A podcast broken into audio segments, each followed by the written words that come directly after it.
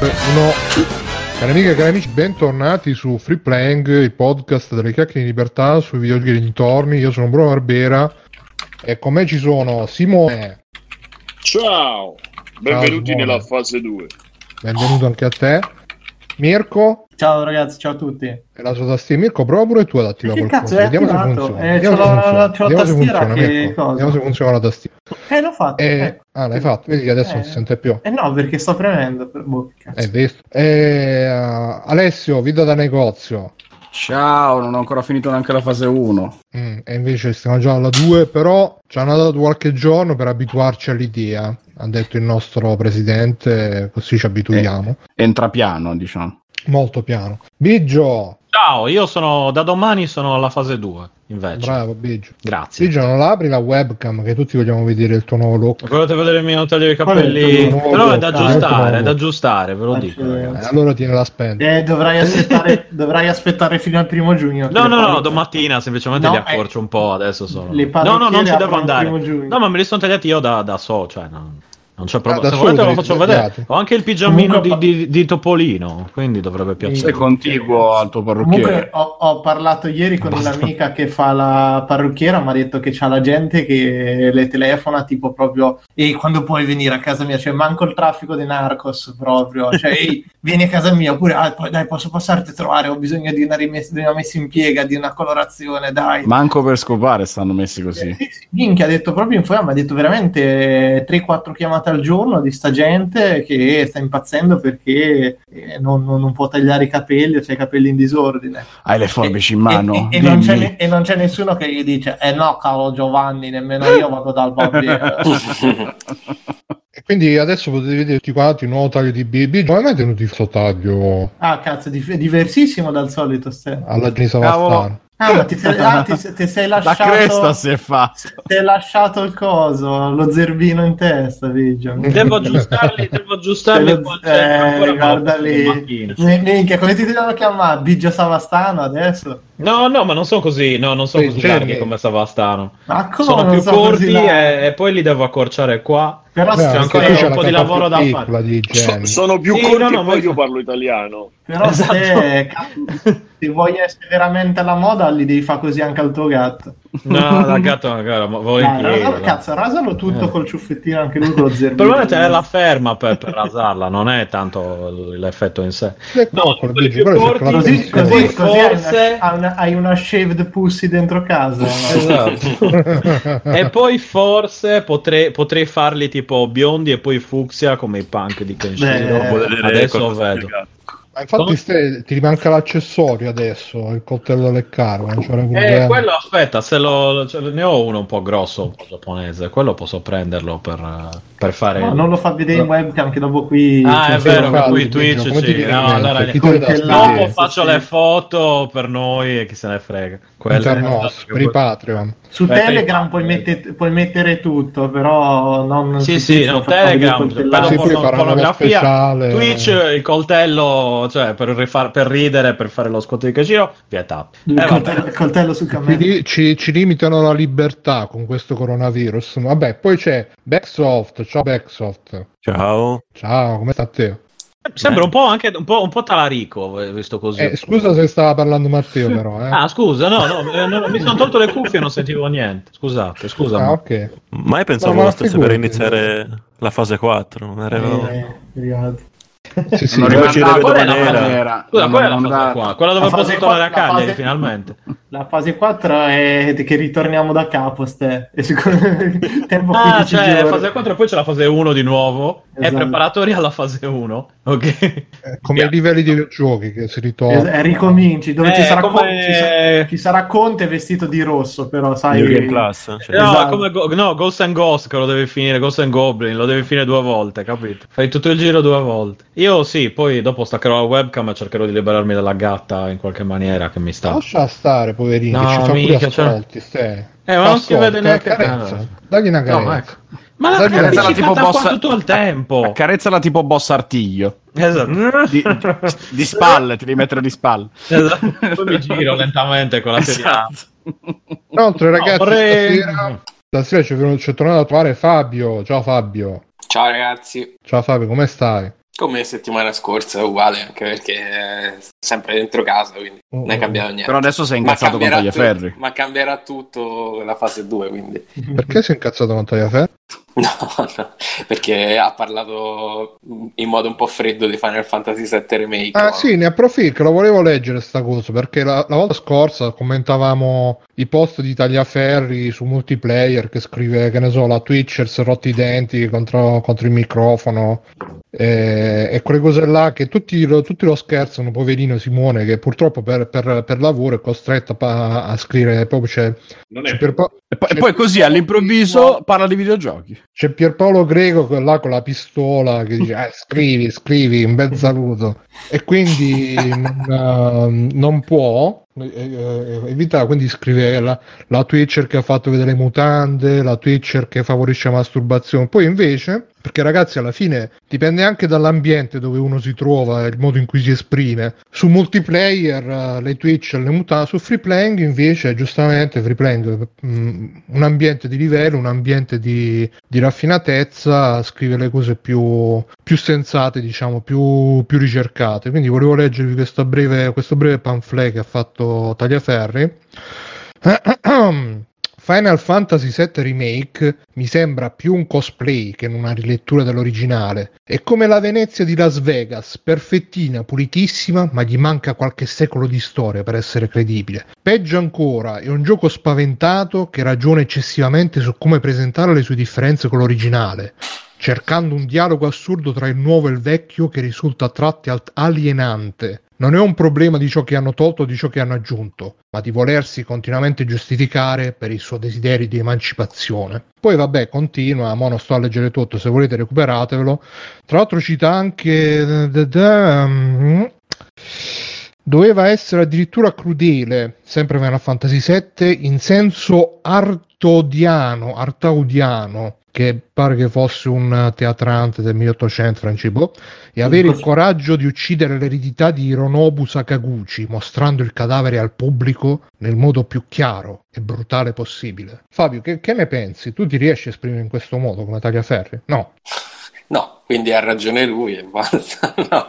Eh, non doveva no, esporre il cadavere brutale, brutalizzato. non- io credo no, perché già eh, con i cambiamenti che abbiamo discusso l'altra volta, già insomma, il- che sono tra l'altro leciti, e, e adesso cominciano a finirlo anche le, le persone insomma, a cui è arrivato al day one, non un po' prima come è arrivato a me, e quindi mm, mi è capitato di parlarne con 3-4 amici. E in realtà è piaciuto a tutti, è stata una sorpresa per tutti perché comunque fino al finalissimo nessuno se l'aspetta e, e anzi poi in, in quel frangente finale è anche molto coraggioso come, come rilettura, quindi magari comunque Simone non l'ha finito ancora, eh, quindi... Stai mm, po- insinuando? Stai No, insinuando no, che non Io davo ragione a? Fabio, invece improvvisamente adesso ho cambiato idea e c'ha ragione Simone Tagliaferri. Non sto scherzando. Perché, perché, insomma, che- da come era scritto sembra che ci stia giocando adesso, quindi non è che l'ha, non credo che l'abbia finito. E- però, insomma, la rivelazione finale secondo me è abbastanza coraggiosa, interessante anche negli sviluppi futuri. Ehm, Quando a me è muore. Cloud, dici. Esatto. Sì. Ok. E arriva, arriva Squall bambina. da Final Fantasy VIII. Esatto. Però scrive, scrive Sippo, era meglio se anche su Free Playing continuava con le news sulle Twitcher, quindi proprio Attenzione. diciamo, hit. Vogliamo riaprire il capitolo YouTube? I No, no, no. No, no, eh, non facciamo scherzi. Ne abbiamo avuto abbastanza. problemi, esatto, già c'è. Eh, eh. Scrivono anche, scrivono anche domani notizie di Tagliaferri Free Playing bannato da Twitch perché la gatta di Biggio scopre la scolatura del padrone. Quindi Biggio stai attento con la Eh, Sono un po' gatta. scollato, ma non ho il, cioè, manca il bottone qua proprio, non, non è colpa mia. Ma quello era il Mm. pigiama che avevi anche con me. Sì, sì, è il pigiama di Topolino, Sì, no. è molto Non l'ho più lavato da quel giorno. Esatto, Beh. no, lo- purtroppo l'ho, l'ho rilavato anche perché la gatta poi figurati, riempie di peli e pallo. Vabbè, comunque niente, adesso. Comunque ci sta, eh, voglio dire, non è che ho, ho sentito pareri dai più freddi ai più entusiasti, quindi ci sta, insomma. Ma il discorso Ma- che fa lui, io non avendo giocato il gioco, quindi mi posso esprimere oggettivamente. Il discorso che fa lui è Cioè, lo capisco, nel senso che quando fai un remake che deve essere tutto, diciamo, un, un fan service per, uh, per i fan dell'originale, poi alla fine il gioco riesca di essere un po' schiacciato dal peso di questa pesante eredità. Io adesso sto in attesa di un remake ben più importante, quello di Streets of Rage, che poi non è un remake, è il seguito. Eh, anche io. Eh, Però sì, tra- mh, in, in realtà alla fine eh, non voglio spoilerare, però Final Fantasy VII Remake lo combatte quel, quel fan, quella fanbase, quindi è quasi letteralmente, quindi è- è- a me è piaciuta come è trovata. Forse Vediamo, è un caso di quelli che stanno antipatici a- agli estremisti di tutte e due le parti. Non è abbastanza remake per i fondamentalisti, non è abbastanza diverso per eh, gli eretici come Tagliaferri. Sì, ecco, forse sì, sen- è comunque un gioco antipatico, tra virgolette, nel senso che per una buona parte è molto fanservice e poi eh, vira bruscamente contro quel, quel fanservice là, quindi... Però insomma, a, a me è piaciuta come è trovata. Io l'ho, l'ho finito proprio il giorno dopo del- Ah. dell'ultima puntata, ho visto com'è andata, mi sono andato a vedere i filmati di Crisis Core, detto, eh, ok. sì, eh, che poi effettivamente spiega e non spiega, perché No, no, se non li hai visti... No, a parte No. non aver visto quelli, senza proprio la struttura sotto di aver giocato, di aver Sì, presente sì, la storia di quei giochi, i filmati in sé dicono poco. Cioè, ho avuto un po' quel ritorno appunto a quando avevo giocato Final Fantasy VIII, insomma, i, i vecchi. Eh, il 7 appunto non l'avevo giocato e mi sono ricordato quella sensazione di ah ok però io tutto il tempo ho aspettato il filmato il filmato il filmato però poi non è che mi abbia spiegato benissimo tutto quanto Forse, E chiamarlo quindi- rem- forse chiamarlo remake è stato poco giusto. No, sai che cosa? Secondo me è stata una scelta di marketing. Certo, perché se certo, la sono sì. giocata proprio furba, noi lo chiamiamo remake, vi facciamo infiammare fortissimo e poi proprio sul finale sorpresa, perché tu fino a Ma quel infatti- momento credi che sia il remake e basta, anche se c'è qualcosa di strano. Ma qualcosa Poi di arrivi strano alla fine e alla subito. fine ti dice "Mm, C'è subito perché Sì. se tu ci pensi il titolo del gioco Final Fantasy Remake, sapendo che invece è il primo capitolo di una serie, tu la prima cosa che ti chiedi è il prossimo che sarà Remake 2, Remake 3 e quindi invece Eh, probabilmente di- questo è un remake, ma poi gli Parte altri sì. 2, capitolo 2, Sì, il titolo, il titolo nella mia mente non aveva nessuna importanza, Fabio, perché io andavo sicuro che era remake, punto. E invece la, la sorpresa del remake, che non è esattamente il remake, ma è qualcos'altro, non me l'aspettavo. E non per Mhm. il nome, anche se nel gioco, cioè proprio nel gioco invece, quei momenti di Claude che vede, non vede, eh, cose che non c'erano nell'originale, mi hanno fatto cominciare a dire: Ma vuoi vedere che siamo da un'altra parte, è un, un universo alternativo, quello che ti pare, e, e poi anche come la sbriga alla fine, sì, appunto,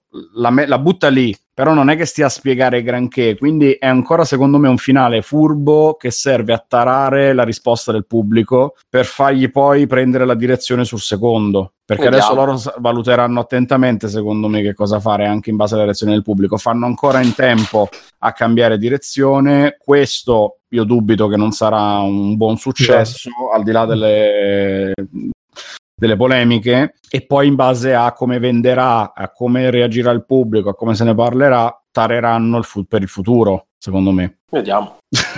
Eh, Ok, no, io stavo pensando. Ricordo, detto... scusate, ha commentato una cosa importante. Final Fantasy VII sarà pure un falso remake, un fake reboot, una furbata commerciale, ma vi assicuro che non è una pornostar. Anche secondo me non è una buona. Eh, Comunque- quindi la Vai, data vai, del dimmi. prossimo è 2021? Ho capito Sì, bene No, o era un No, rumore? veramente. Il rumor che è uscito dice 2023. Non so che hai letto. Ok, Se va no, tutto allora bene, 2020. se va tutto bene. Quindi 2025, reale, ok. Eh. Vediamo. Eh, e ci sono quei due anni accademici. E penso che... Cioè, ok, se, è ufficiale, se è ufficiale che esce il 2023 c'è da denunciarli veramente proprio Vabbè, ma io, ma io mi aspetto un progetto alla Kingdom Hearts. Cioè, lo dico Una con la merda, morte nel ok, cuore. vabbè. No, lo dico con la morte nel cuore, ma secondo me io me aspettavo due o tre anni almeno tra uno Ma allora faccio bene, oh, no, allora faccio bene ad aspettare, cioè quando uscirà, quando sta Ma per secondo me ti- uscire il secondo me ti puoi seguito, finire questo, secondo me ti puoi finire questo tranquillamente e prenderlo come gioco a sé. E dimenticarlo. No, no, no, io No. se, se lo fanno uscire, allora, se dicono, oh, ragazzi, non si fa più niente perché, boh, allora ok, se no aspetto, quando sta per uscire l'altro, mi prendo questo che costerà 3 euro, eh, no, No, 3 no. euro no, però insomma, che magari me l'hanno ancora dato in regalo col Plus, Certo, ti ricordi la scena nelle Iene? Nemmeno un ebreo farebbe il discorso sì. Sì, esatto, Nemmeno esatto, un ebreo esatto. farebbe il discorso sì. No, no, ecco, io faccio il discorso invece super ebreo perché se mi avessero detto da subito tipo National l'anno, Ah, tipo gli sì, Yakuza è una sì. cosa, Con tutti gli ebrei, chiaramente. Eh, esatto, di ebrei. E se invece mi fanno il discorso, eh, ne esce, cioè esce forse nel 2023, d- tre anni dopo l'altro, considerando tutto il tempo che è passato, eccetera, eccetera, e capisco tutto, ma, ma per me personalmente se ne possono anche andare un po' col paese. Ecco, Beh, cioè- ma è così adesso, cioè come fai a dire a- che... a- adesso dite così, però poi al day one tutti "Oh, è uscito Final Fantasy VII episodio No, 2. ma quando, quando esce quello dopo, allora sì, però mi, mi- mi giocherò quello. Però intanto li Ah, a fanculo. Come? Intanto li mandiamo a fanculo preventivamente. Beh, Comunque, non, non è un metodo per il quale io andrò a comprare il gioco in day one così. Quindi, eh, cioè, nel senso, avrò le mie riserve anche dopo. Mettiamo... Però magari se già col 2 si portano abbastanza avanti nella storia, ne ho due, nel mentre mi rompo i coglioni, capito? Lo mollo, lo riprendo, come tutti i JRPG. Io questo discorso non lo 4. capisco, se- perché già con questo fai in tempo a romperti i coglioni. Comunque sono 40-50 ore a farlo normale e anche abbastanza in fretta. Eh, se aspetti il secondo che s'ammucchia, che sa- s'ammucchia, che si accumula, si accumula un gioco sull'altro, nel frattempo ti rompi il cazzo, nel frattempo sono passati anni, magari hai cambiato... ma no- non c'ha più senso secondo me, ha perfettamente Eh, senso che adesso ti piace, ti ispira, te lo compri, te lo giochi e te lo godi e poi te ne dimentichi finché fra due o tre anni esce il seguito, pure che Magari fossero sei anni. Ma magari Magari esce su il cazzo. PlayStation. No, ma magari esce la versione p- p- p- Pro eh, Redux Redu- re- re- Che non ti, non che è- non ti godrai, che non ti su godrai. PlayStation, su PlayStation magari. 5 e allora dico vabbè me li gioco con quelli come è successo con gli Yakuza dove Yakuza 1 è un gioco per PlayStation 2 ed è uscito su PlayStation 4 non è che non me li sono goduti per questo anzi e, e così con gli altri cioè tanto alla fine Però adesso ti puoi giocare anche il fattore stupore di guardartelo e dire cazzo che bello, siamo arrivati Ah, a livello quello- di giocare sì. il film, eccetera. va benissimo Tra qualche anno mi- non mi- sarà la stessa cosa. mi basta, mi basta la demo a quel punto cioè mi sono giocato la demo Sì, eccetera ma è- eccetera ma- e è che- demo viste tutte. Ragazzi, No, non no, è non che- mi sono andato a vedere tutte, però ho visto che- più o meno come il gioco. Non Cioè, è che un approccio l'altro è condannabile, cioè sono due... Invece no, sì, sì. cazzo. Esatto, secondo me sì, e, e Alessio ha, eh, ha sbagliato e verrà condannato per questo durante Sì, la fase sì, 3. sì, già cioè. arrestato. adesso siamo Esatto, anzi- dell'hype e consumismo. Sa già, già Esatto, stanno- Marisa, già prendi arrivando. il- Ma- Marisa ha preso il nome, ecco. Preso- esatto, abbiamo il numero. Eh, già Abbiamo il numero. Processo è per direttissima domani, Alessio, mi dispiace. È stato bello, ma...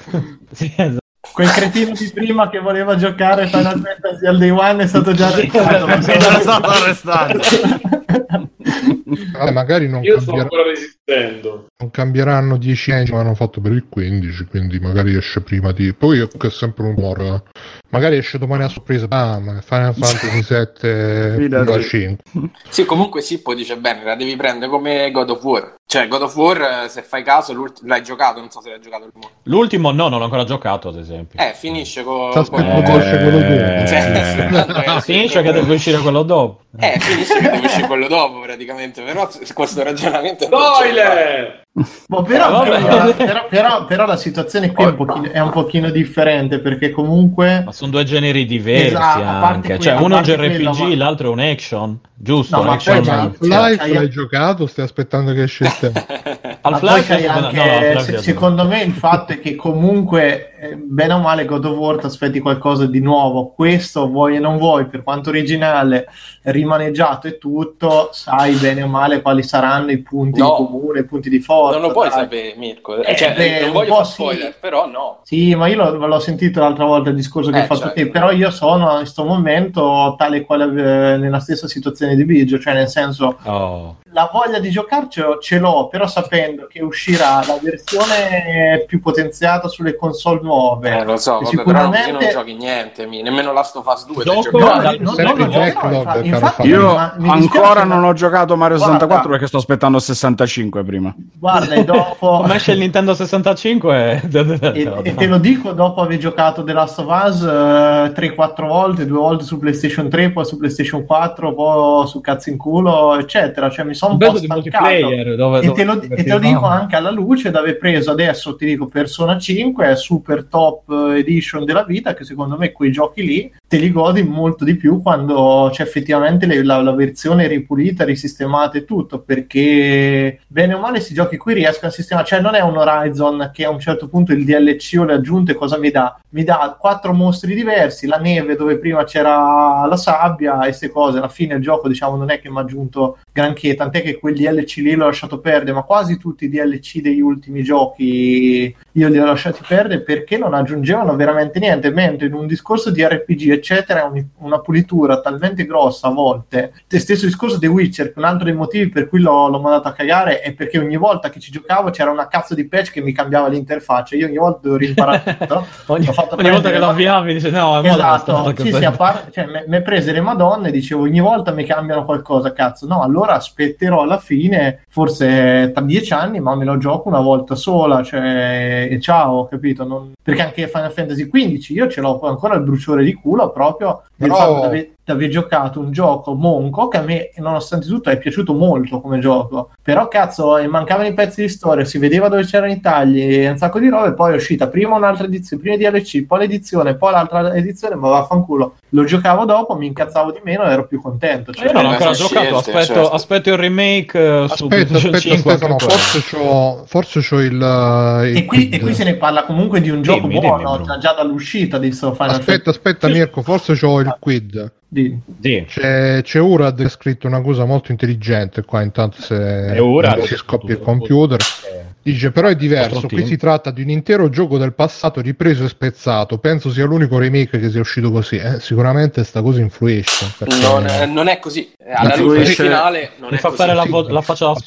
È così.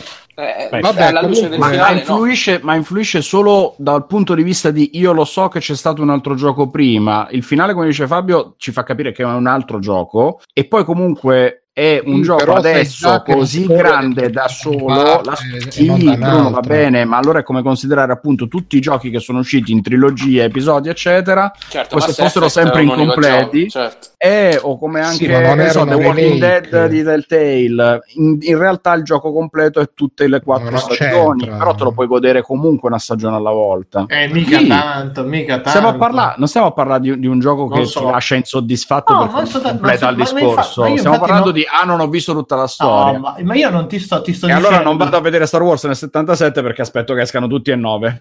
Eh, ma non lo esatto.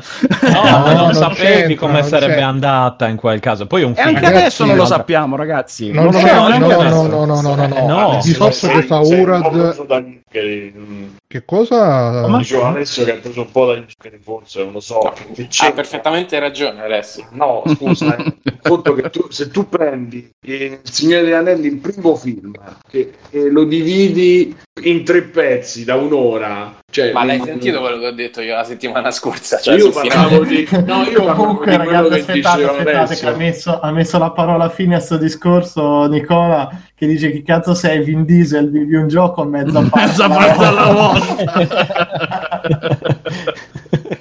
Sì, Cioè- effettivamente. Io gradirei giocarlo in- intero o almeno. Poi il discorso che, che pensare che sia un gioco intero, cioè è- c'è questa gabola del fatto che comunque sappiamo tutti che ci saranno due parti, cosa che di solito non sai. Che, No, che no, che- Vabbè, sai ma non lo parti sai cazzo perché Sì, torniamo diciamo che ci sono altre parti, eh, non saranno due, saranno Sì, tipo- ma infatti allora che sia un caso hanno usato il unico mondo di Final Fantasy per rifare una cosa Eh. episodi Oh. così, però Oh. possiamo dire almeno per me che non c'ha senso, non c'ha senso commerciale, non c'ha senso eh, Ma no, etico, ma il senso non- commerciale aspetta, ci- cioè ci fare va. un gioco che esce nel 2025 pot- eh, 2023 cioè, non, è possibile cioè, senso commerciale ce l'ha è come se Non pensi esiste. che Square Eh, ha preso Scoppolo esatto. negli ultimi dieci anni su ogni Final Fantasy che ha fatto Non che ogni esiste. volta prendeva una direzione Anzi, che for- risultava sgradita al pubblico e era un fallimento è esiste. l'unica mossa commerciale perché io credo se andiamo a prendere qualche free playing de- dannata c'è proprio la cosa di- che tutti l'abbiamo sempre detto questa è la mossa della disperazione di Square che col bottone rosso c'aveva lì la teca proprio rompere in caso di emergenza che l'hanno rotto e l'hanno tirato fuori sta cosa l'unica roba che nessuno probabilmente ci avrebbe sperato è che gli venisse fuori effettivamente un bel gioco a tutti gli effetti perché quanti di noi fino a che non hanno fatto vedere il primo trailer cosa credevano nel remake, cioè la grafica rifatta, l- il motore buttano dentro quello del Final Fantasy XV e tanti saluti. Invece il fatto di aver fatto comunque una mossa in più, io so, non- non- nonostante non ci abbia giocato, però sono un po' contrario a quello che dice Tagliaferri. Non lo so, io, io non sto giudicando il gioco.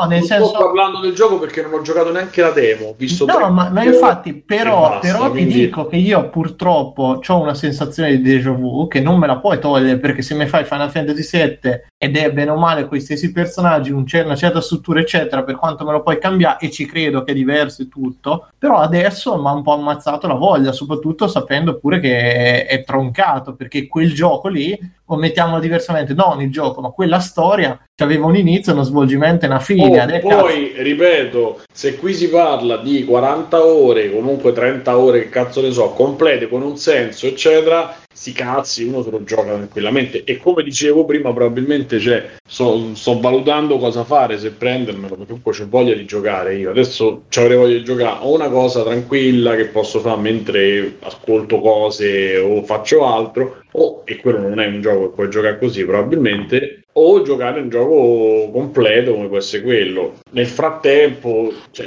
per esempio, c'è sta God of War a 20 euro sullo Eh store. Eh, ci Ma sai che- prenditi, infatti io adesso ti direi prendi quello, sinceramente. Eh. Se sei indeciso, Sì, perché alla fine 60 euro God of War sì che puoi giocarlo ve- vedendo altro nel frattempo. Cioè, a differenza di Final È quello dico, cioè, pensavo di fare. Io ho pensato pure a. È comunque un gioco che richiede tutta la tua attenzione. eh. alla folla se ma- vuoi il gioco da giocare mentre giochi altro, c'è sempre il mitico Assassin's Creed. eh. C'è una, una sicurezza. No, c'è pure quello, mi pare 9 euro. A me non mi attira in nessuna maniera il. ehm, Assassin's Creed Grecia potrebbe piacerti, però. Eh. Io Diventi te lo dico. meglio podcast. Pensa se te lo ascolti mentre senti Barbero che parla della Grecia, diventa veramente. Oh no, ormai c'ho. Rovelli, per- però fa poche cose. Chi? Rovelli è il mio nuovo barbero. Rovelli, Ah, te l'avevo Rovazzi. passato. Rovazzi. No, Rovazzi Rovelli. stasera è su Twitch. Eh, e, e ha scelto il giorno sbagliato per arrivare Esatto. su Twitch. Facciamo io a pagare. Adesso dopo ci farà un raid. Ha detto, ha detto che, esatto. ha detto che dopo ci fa un raid quando finisce, visto che finisce prima di noi. Mm-mm. Vabbè ragazzi, se io direi di chiudere con Final Fantasy VII, ne approfitterei per ricordarvi che Free Playing lo trovate su freeplaying.it, ci trovate anche su... Ah, finire Simone? No, il... Mi sa Simone che per te il coso del... del, del- Della voce. sì, il coso del Ci rumore spiace non- Simone, ma Free Play finisce.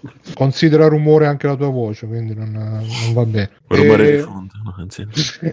Ah, posso fare un ringraziamento, Bruno? Così, Certo, visto certo. Vorrei ringraziare chi ha donato e ha partecipato alla campagna Kickstarter eh, del gioco di cui ho parlato nell'ultima puntata, perché ci siamo arrivati all'obiettivo, anzi l'abbiamo ampiamente sorpassato, quindi potrò mangiare nei prossimi mesi grazie a chi ha partecipato a questa campagna. Ah, ma quindi avevi degli interessi personali, non è Certo, cazzo, per me è lavoro. cioè, il mio, pro- il mio lavoro nei, merda. nei Io non prossimi mesi capito, sarà sai. quello di, di- di finire tutte le Ma non hai che- firmato l'autocertificazione che vuoi essere retribuito Posso farlo, lavoro. da ca- posso farlo da casa. Cos'è quindi- questa storia? Scusa, non Il lavoro retribuito non dovrebbe Voi essere avrete, voi avrete un gioco splendidamente illustrato e io avrò un mi sembra uno scambio ecco Io non ho ricevuto Mirko- nessuna immagine di, di- di 389 Goku. puntate, 389 copertine, ci avete messo un mezzo pixel ma neanche la firma, cioè se quelle fatte di, da qualcun altro. Manca a dire no, basta cosa metti il colore un po' più su niente, perché ci ha voluto ah una consulenza quindi da, da Ma grande quindi la- maestro, esatto. da grande maestro di arte ci ha voluto lasciare la libertà, ha voluto che scoprissimo noi stessi. Ah, dici tu free playing? Sì, sì. Sì, sì, sì, sì. È stato... Scusa, Invece tutte quelle, quando- tutte quelle copertine, quel fumetto lì che aveva fatto, te lo ricordi? Tu- le- quelli che non vogliamo utilizzare noi, capito? Non è Mirko che non ha mai fatto Invece, eh, quando Simone ha fatto il podcast, Frank, andate ad ascoltare. Subito. Manco la fa, Mirko, che, che Simone stai facendo un po', aspetta, ti faccio la copertina, aspetta. Sì, sì, no. è, andata, è andata così eh. è andata così E A me vabbè. Simone l'ha chiamato a casa, ha parlato con la moglie e poi la moglie ha convinto Mirko. adesso ci c'è una Mirko.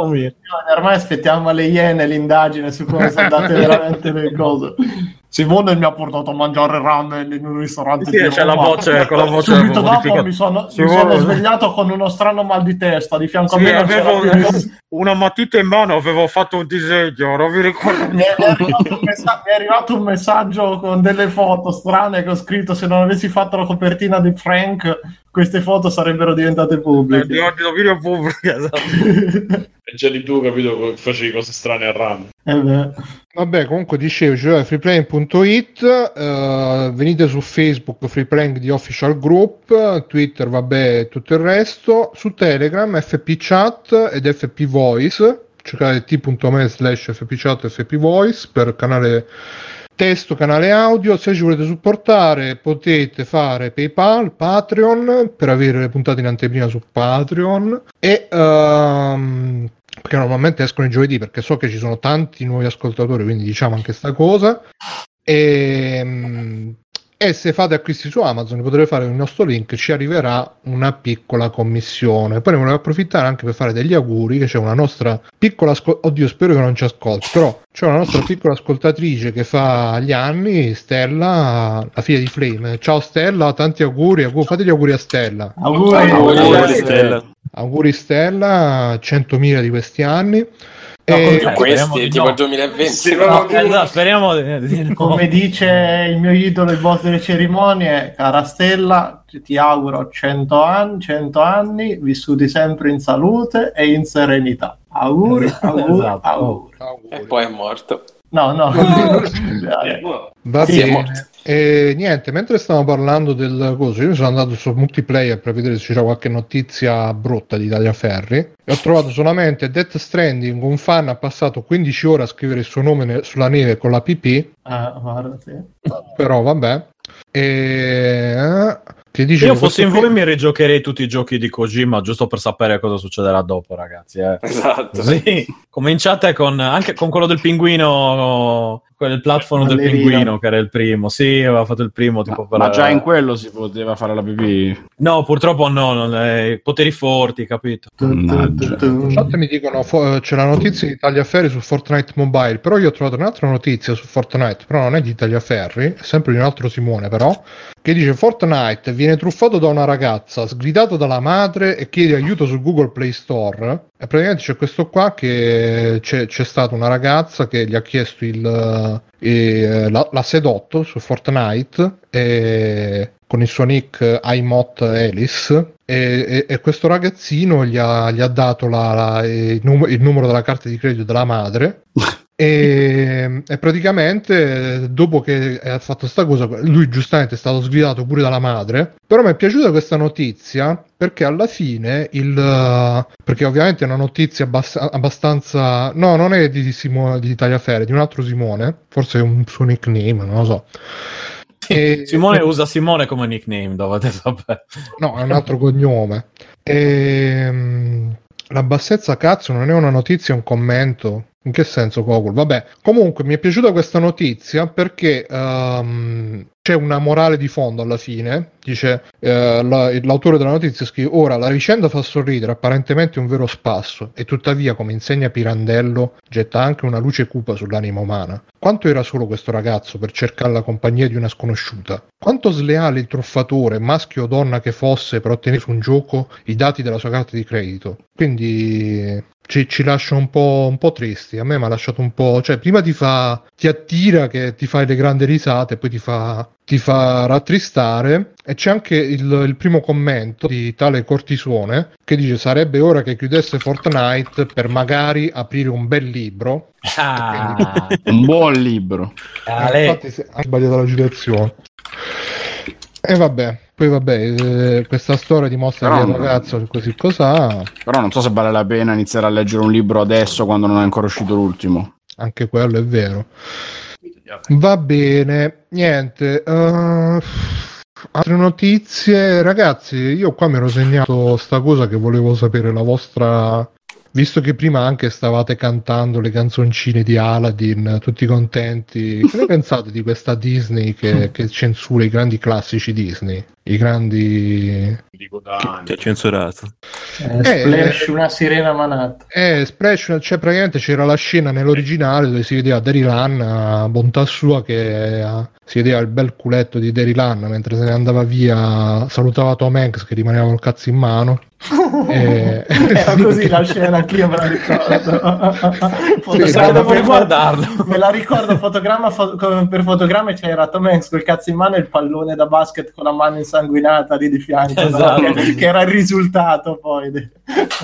No, col cazzo in mano perché lui cioè, ci sperava, convinto che si doveva fare il trombatone, invece lì alla fine torna, spoiler, torna nel, torna nel mare e si vedeva per due o tre secondi proprio il culetto ta ta ta ta ta suo che sballonzolava. Lei aveva i capelli lunghi, però non così lunghi. E ne- nella versione nuova hanno aggiunto una specie di, di- di- di- non lo so, di, di- Il ciuffo di de- de- Chewbacca. dell'extension. Che, che- che ne pensiamo di sta cosa? Simone, tu che c'hai Disney è, che ne è la stessa cosa che è partita da. È la, è- è la Vabbè, stessa Simone cosa c'è che- Disney Plus qua. O ce l'aveva anche qualcun altro? Anche io c'ho. Anche io. Ah, c'hai tutti. Ma minchia. Sei solo tu, eh.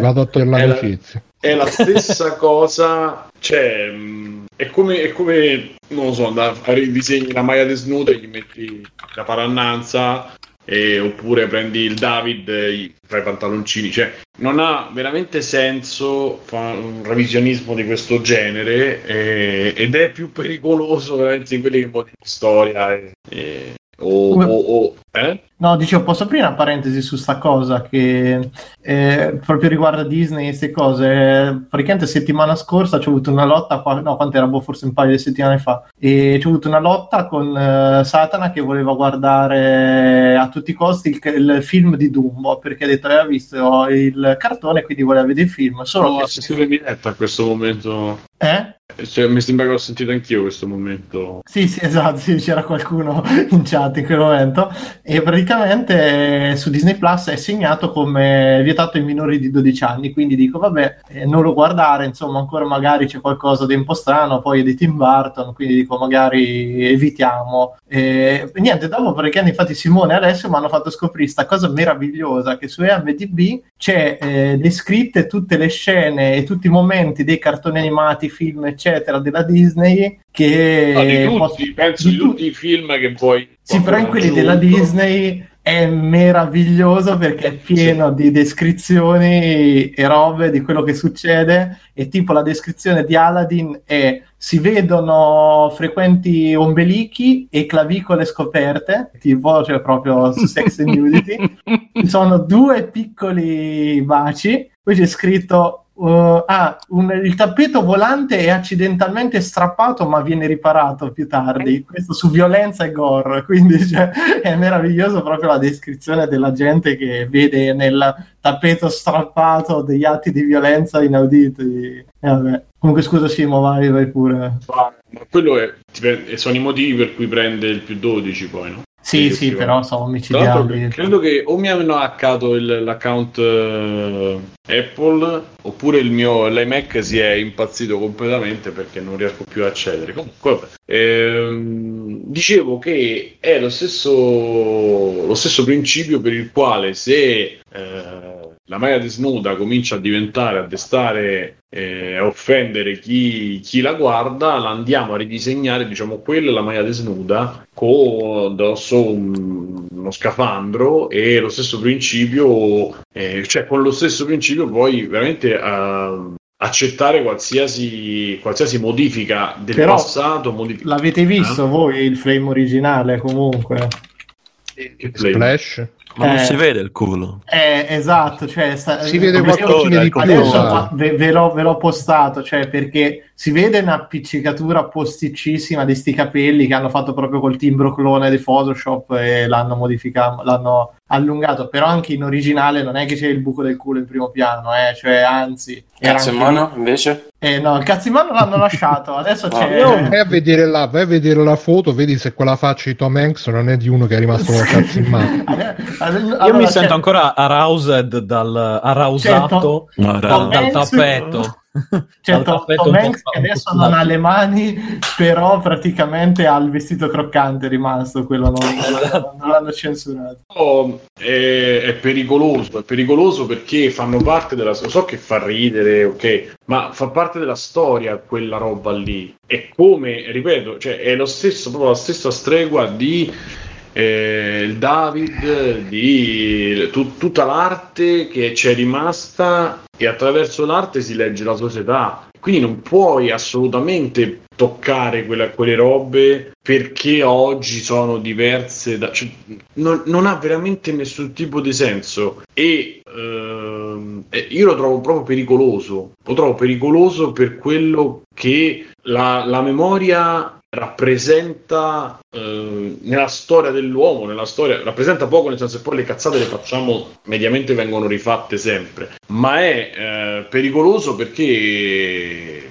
faccio l'esempio facile del, dell'olocausto, cioè se cominciamo a cambiare frase per frase, mo dico olocausto perché è una cosa grossa, ma ci possono essere tan- tanti eventi storici che tu eh, se li vai a riscrivere li hai dimenticati e questa è la stessa Ma cosa. non so, non so per niente d'accordo. Questo è secondo me la stessa cosa, cioè No, il- secondo me sì, ma dipende, dipende sempre nella misura in cosa lo fa. Allora, io sono per la doppia versione, quindi ti vuoi vedere la versione originale e te la guardi tranquillamente. Se poi hanno pensato che fosse migliore fare una versione censurata per tutta una serie di motivi, ci può anche sta. Poi questa è una censura ridicola, però non è che i ma rimaneggiamenti... questa è la terza già. Ho capito, ma non è che i rimaneggiamenti non esistono. L'arte è un conto, è un, discorso, il cinema è un altro, secondo me, perché non è che vari- l'arte e il cinema parlerei di tra virgolette di opere più commerciali, meno Ah, infa- commerciali. infatti, infatti, cioè non è che non esista Quelli nelle erano- scusatemi, poi ti lascio parlare. Il David era un'opera commerciale nel periodo. La Cappella Sistina era un'opera commerciale e anzi era di propaganda. Quindi la, praticamente la stessa cosa. Non, fatevi, non vi fate infinocchiare dal fatto che adesso c'è un mercato che è oggi. Quello era lo stesso mercato nello stesso momento.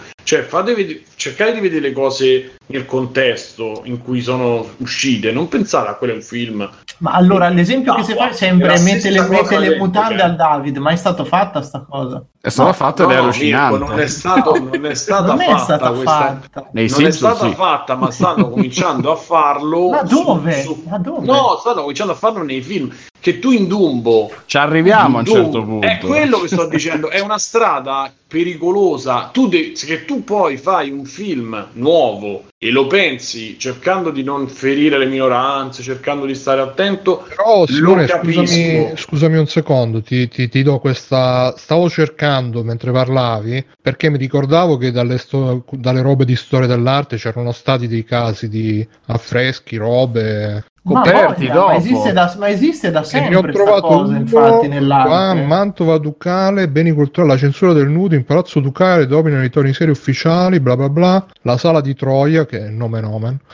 E- Censurata. subito. C'è questo affresco dove praticamente si vede che c'è questa donna, non so chi sia, forse era di Troia, ma non, non ce la faccio a leggere tutto, che si vede che sta stesa su questo divanetto, nuda, e però è, ha coperte le gambe da un panno e sotto il panno c'è un altro panno che le copre le parti più intime e pare che quest'altro panno sia stato eh, aggiunto in seguito appunto per... eh, quindi mh, eh, Sì, ma è già mi pa- successo infatti pure nella Sì, pare che anche sulle opere tra virgolette di arte tra virgolette mille virgolette vera ci siano stati interventi di questo tipo quando Sempre in cambiava- base all'essere più o meno pruriginoso del governo, del tempo, Papa, della eh. cultura del tempo, eccetera. Sì, Eh, non sto dicendo che è la stessissima cosa però No, insomma, per no, aggiungere io secondo me, cioè, secondo me ci sono, però se oggi noi non avessimo avuto non avessimo avuto la possibilità, perché poi il problema, il problema non è tanto per noi, è per il futuro, cioè se noi oggi non avessimo la possibilità di vedere Pompei com'era, le, sa- le sale di, di prostituzione, le sale dove c'erano ra- i raffreschi delle orge, eccetera, di Pompei, per dirne una, cioè noi non, non avremmo un elemento importante, il priapismo, tutto quello che è rappresentato, e appunto dentro Pompei c'erano dei cazzi così messi in statua, eccetera.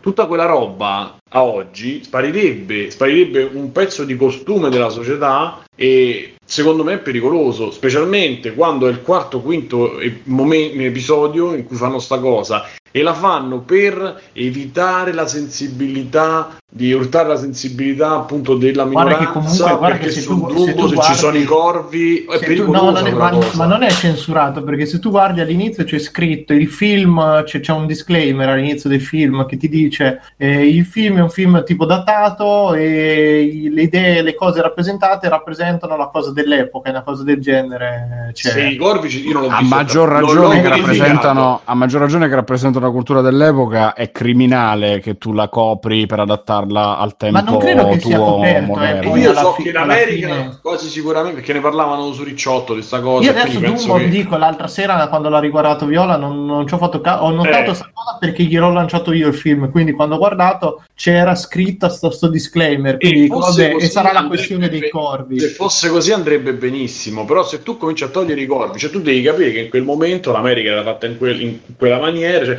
se tu la fai sparire dalla memoria non esisterà e non esisterà nel futuro tutto quello che ha rappresentato, perché l'arte, specialmente quella più popolare, parla alle persone in base alla sensibilità delle persone, tu non la puoi fare, cioè secondo me la cosa migliore è farne una nuova, migliore o più adatta alla situazione e non cancellare quella che c'era, perché se tu cancelli quella che c'era, cancelli il contesto storico in cui è uscita e quindi cancelli tutto quello che è successo. E tu puoi andare a dire che Rosa Parks era bianca per dire una cazzata. Ma adesso mi sembra, dire- dai, dai, queste ma sì, perché, ma anche lì, Ma no. perché lo sai che, ma ti dico una stronzata, lo sai che non è stata Rosa Parks quella che ha fatto per creare tutto quel caso. Non è stata la prima, persona. e non è, Non è eh, stata eh. la prima, è stata rappresentata. E quella è un'altra cosa che però, e nella storia ci, ci sta spesso, ci sta sempre. E hanno scelto lo- lei perché ce n'era stata una prima che però era tipo una ragazza Però era una ragazzina, quindi Esatto, non, era, cioè. non era buona come simbolo, tra virgolette. Esattamente, allora se, se cominciamo pure su questo a ritoccare così tanto, può- na- eh, società che, eh, e aziende che hanno come fatturato i PIL di 3-4 paesi messi insieme, comincia a essere un pro- per me comincia a essere un problema.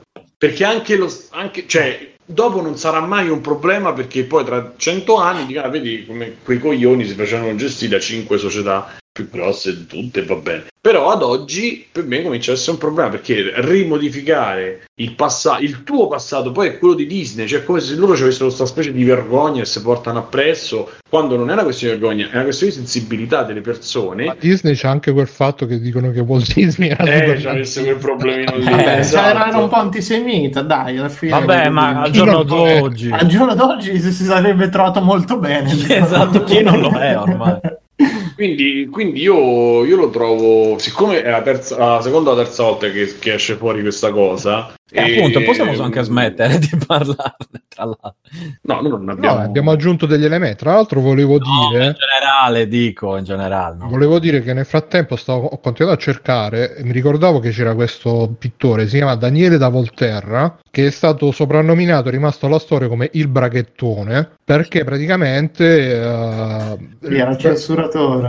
S- mm, Sì, praticamente Sì, lui sì. ha fatto, ha messo delle- de- dei veli, delle robe a coprire le nudità dei quadri di Michelangelo. Lui era proprio un allievo di Michelangelo. Se non ho capito male, perché ho letto molto in fretta qua quello che ho trovato, e praticamente ehm, eh, c'è scritto qua su questo sito che ho trovato che la, la Chiesa voleva proprio addirittura ehm, levare completamente le opere di Michelangelo dalla Cappella Sistina perché erano troppo esplicite da un punto di vista mh, troppo sensuale, troppe nu- nudità, eccetera, eccetera. E addirittura lui, alcuni lo vedono come un salvatore di queste opere perché se non ci fosse stato lui a dipingere queste robe, con questo compromesso, tra virgolette, non è- Ce le perdevamo tutte. le perdevamo tutte. Eh, Ricciarelli eh, e su malgrado Ricciarelli. Vabbè. Ah, sì, Daniele Ricciarelli, meglio noto come Daniele da Volterra il braghettone, qua scrive Wikipedia. Ricciarelli è suo malgrado famoso per aver coperto con vestimenti e fogli di fico i genitali dell'affresco del giudizio universale nella Cappella Sistina nel 1565, poco dopo che il Concilio di Trento aveva condannato le nudità nell'arte religiosa. Questo No, gli e vedi che è un altro, è un altro, è un contesto un po' diverso. Quindi? Ci sta, però è un po' diverso il contesto. Mm, Sì, no, è un po' diverso, ma è giusto per, per aggiungere questo elemento che anche nell'arte, tra virgolette, Diverso, ma ci va parecchio vicino, secondo me.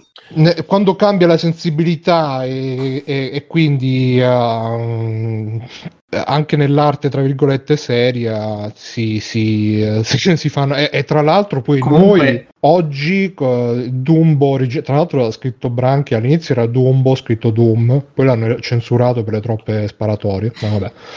E no- noi oggi almeno abbiamo la fortuna che queste robe comunque le possiamo recuperare in maniera. Forse a parte i Guerre Stellari originali, prima di, di tutti gli interventi di anni non ci sarà più, Bru. Guerre Stellari originale. Ci saranno più il Dumbo originale. Come Guerre Stellari è passato abbastanza tempo da, da non esserci più. In più non abbiamo... Forse più sai che hai ragione da questo punto di vista, nel senso che adesso sia- ci siamo noi che rompiamo i coglioni, che, che- eh, magari tra dieci anni, quando Non gliene ci fregherà più un cazzo Quello sto nessuno. dicendo. E, e sarebbe, ed è problema. generazioni- Ed è un problema. Sì, è un problema Perché- perché tu non saprai che nel 1940 qualcuno... Esistevano i, i razzisti. I, i nazisti, esatto. Perché, perché- e, l'ho, normale- impa- e l'ho imparato tramite Dumbo che esistevano i nazisti, i razzisti, o chi cazzo è i ma- Ah, no, Mirko, ma- Gli addetti ai razzi, esatto. No, è quel precedente storico che ti insegna che non solo esisteva quel modo di fare, di pensare, Allora, io- io ma fa- che io- veniva ok. passato attraverso i mezzi di intrattenimento e che quindi persino ai bambini veniva inculcato questo modo di pensare. Senza certe opere, senza libri, senza film, senza fotografie, noi oggi non sapremmo tantissime cose della cultura di un tempo come di duemila anni fa non sapremmo niente se non per le opere Se artistiche che ci sono arrivate cin- fino a Se noi. non ci stavano quei 7, 10, 15 video che sono usciti, non sapevamo di Auschwitz. Ma ah, ok, Non ma a parte quello, per, Se per Guerre Stellari c'è video sempre. metti tutti con Ragazzi, però non mi puoi fare un calderone, era- ma non puoi fare un calderone generico di tutto quello Ma che è quella la- la de- degli cosa. elementi de- della roba storica. No, non è quella cosa lì, perché stiamo parlando di prodotti Mirko, senti, guarda, forse l'esempio di Auschwitz ovviamente è un po' esagerato, appena però, appena. però, eh, è vera sta cosa che a volte anche senza accorgersene, eh, per esempio io mi noto sempre quando vedo che per esempio su Eh, pare che eh, dopo il Commodore 64 non è esistito niente, è esistito solamente il Nintendo, eccetera, eccetera, perché tutti gli youtuber sono tutti americani, loro non ci hanno avuto i computer, i giochi che abbiamo avuto noi e magari tra dieci anni, tra vent'anni, quando quelli come me, eh, magari un po' più di vent'anni, ma neanche tanto sicuro, non ci saranno più a rompere i coglioni, e tutti crederanno che, ah, ti ricordi la crisi dell'83 quando c'è Nintendo in tutte le case di tutti gli italiani e cose del genere. Là veramente ci vorranno gli storici, poi se qualcuno, ha- se a qualcuno interesserà, ci vorranno Ragazzi, gli ma io storici quello che, ci cose. allora, Eh, ma io quello sono che vi voglio, no, quello che vi voglio dire è, la- è la- dire, è cioè. la- è anche, è anche la quantità di cose, perché te non mi vuoi... In quanti altri film hanno subito questo trattamento? Ma sono già tre. Ma sono già tre? Dumbo, questo Eh. e non mi ricordo quale altro Questo che è Disney. questo? Questo della Ma Sirenetta. questo per un ciuffo di capelli in più, ma stiamo scherzando, ma No, veramente? anche Cioè, Ah, Stitch, ok. in Lilo e Stitch c'è una scena dove c'è la- una ragazzina che si chiude nella lavatrice uh, e eh, l'hanno, vabbè, cazzo, e quello può essere anche pericoloso l'hanno perché cambiata si lei che chiudono. si chiude Eh, in un mobiletto eh, di- va bene, dell'Ikea. Vabbè, che dai, quello ci sta, per Del sicurezza. mobiletto dell'Ikea che le cade addosso poi. esatto. Cioè, Per me che queste sono io, partenze. in Toy Ma Story non 2 hanno sono partenze, ma non stiamo rivivendo una riscrittura della storia tramite l'immaginario, ragazzi. Cioè, questo Però voglio qui- sapere cosa hanno censurato in Toy Story 2. Non è che a spasso, con, non è che a censurato- spasso con Daisy è diventato che cioè, arriva il nero che sgomma con la macchina che salta con le molle per fare col rap per fare di quanto sono fighi. Cioè, ragazzi, bisogna anche un attimo. due- Non è che poi fa due, so, due pesi, due misure totalmente differenti di sta cosa. E i film, soprattutto di un sacco di opere, sono completamente abituate alla riscrittura, a fare le versioni estese, le versioni rimaneggiate, le versioni del ventesimo anniversario. Dopo un po' ci rimettiamo le mani e viene limato. Quello è un altro concetto, quello è perché aggiungi delle cose e aggiungi le cose si- in base, non, non- non lo fai perché potresti urtare qualcuno, cioè è completa- per me è completamente diverso. È proprio un'altra cosa, è una scelta o produttiva o economica o Allora, io artistica Io dell'autore. Disney alla fine Cioè, George- scelta George commerciale. Lucas- Lucas che rimette mano a Star Wars non è la stessa cosa di eh, la- il produttore che entra e dice tagliamo questo pezzo perché è offensivo. Appunto, ti sto- ti No, sto di- aspetta, però, aspetta. George Lucas ha rimesso mano alla scena dello sparato di Eh, Luke esatto, per- proprio esatto. perché era Vabbè, ma non era offensivo. offensiva. Però Cioè, era era non, era alieni. Era offensiva non eh, tra virgolette di social justice warrior, però era offensiva per i fan che vedevano in Ah, beh, vabbè, in- quello quello solo cazzi, uno che vabbè. però in verità quel film ha talmente tante aggiunte nelle- negli anni che quella è una delle. Però volevo dire che alla fine è sempre un mo- cioè Disney che queste censure le fa per motivi commerciali, probabilmente non per motivi che Disney mo è diventata, cioè tutte Disney è- poi vabbè, io ho sta visione che Disney è il, coso del male proprio, però eh, evidentemente secondo me sono fatte per motivi commerciali per assicurare un certo prodotto anche ai, ai genitori che Io non- vi, io non io vi faccio infatti un esempio film, differente che for- la- forse non riuscite a medesimarci perché Quindi non- alla fine, scusa Mirko, sono Vai, sempre vai. motivi come non è un motivo di ah, la gente si offende, allora è colpa della gente. Cioè, tra virgolette, è colpa nel senso che la causa può essere quella, ma secondo me più che la gente si offende sono i genitori che si offendono, comunque vogliono stare tranquilli con ah, se addirittura arrivano a dire che c'è la scena dello strappo del tappeto che può urtare i bambini, evidentemente forse il Non loro target è quello. Ma io allora vi dico questo: allora, eh, qua- a chi è indirizzato quel cartone animato, quella cosa? A un pubblico da 0 6 anni, cioè da 6 anni così. Secondo voi, quanti ragazzini di 6, 10, 12 anni che non hanno minimamente idea del contesto razziale e sociale americano degli anni 40 riescono a vedere nei corvi qualcosa del genere? Questo io vi dico, perché quanti sono realmente i problemi che ci facciamo noi, ma che un ragazzino non si pone? Poi ci sono robe educative e rappresentative che sono d'accordo, perché io magari se fossi un afroamericano adesso vedo quelli lì e mi ci rivedo, mi fa girare i coglioni, non ci vedo manco niente di male nell'incazzarsi in un certo senso sta cosa, senza nulla togliere, perché noi non possiamo ragionare da quarantenni che guardano quella roba e la troviamo offensiva così, perché, eh, cioè, perché il ragazzino non, le ha, non ha gli strumenti per giudicare, per vedere manco il razzismo in certe cose, non è che perché vede un corvo che si comporta male va eh, dal compagno di classe indiano e lo Poi legge. dicevano che i Ma corvi io sì che fine- non, non sono cresciuto, non ci ho mai fatto caso. Esatto, non, corvi, non ce cioè, l'ha, non ce l'hai questa cosa. Io che vi dico perché non- esatto, non ce la fai dopo che ci sia dietro lo stereotipo razziale offensivo. Adesso Io- sì, ma anche certo, 34 anni. E certo, cioè. e certo, o, o che il ragazzino dell'Oklahoma si trova il padre che fa que the, que the, cor- the crows are nigger, you know, ma- cioè cazzo, non è, è quello. Poi tra l'altro in Dumbo eh, ho trovato scritto proprio adesso che alla fine quei, quei corvi eh, non sono neanche rappresentati, cioè sono gli unici tipo che accettano Dumbo come... Sì, Eh, sì, pure. esatto, sono Quindi- i suoi amici. eh. Quindi alla fine è anche una rappresentazione tra virgolette positiva, non è così stereotipata. Cioè, non è la madre di Bambi, che quello è un trauma veramente a cui sottopongono i ragazzini. O per dirti, io ormai stia- tutte le sere mia figlia ne guarda uno, quindi bene o male, chiedo un pezzo lo guardo, eccetera.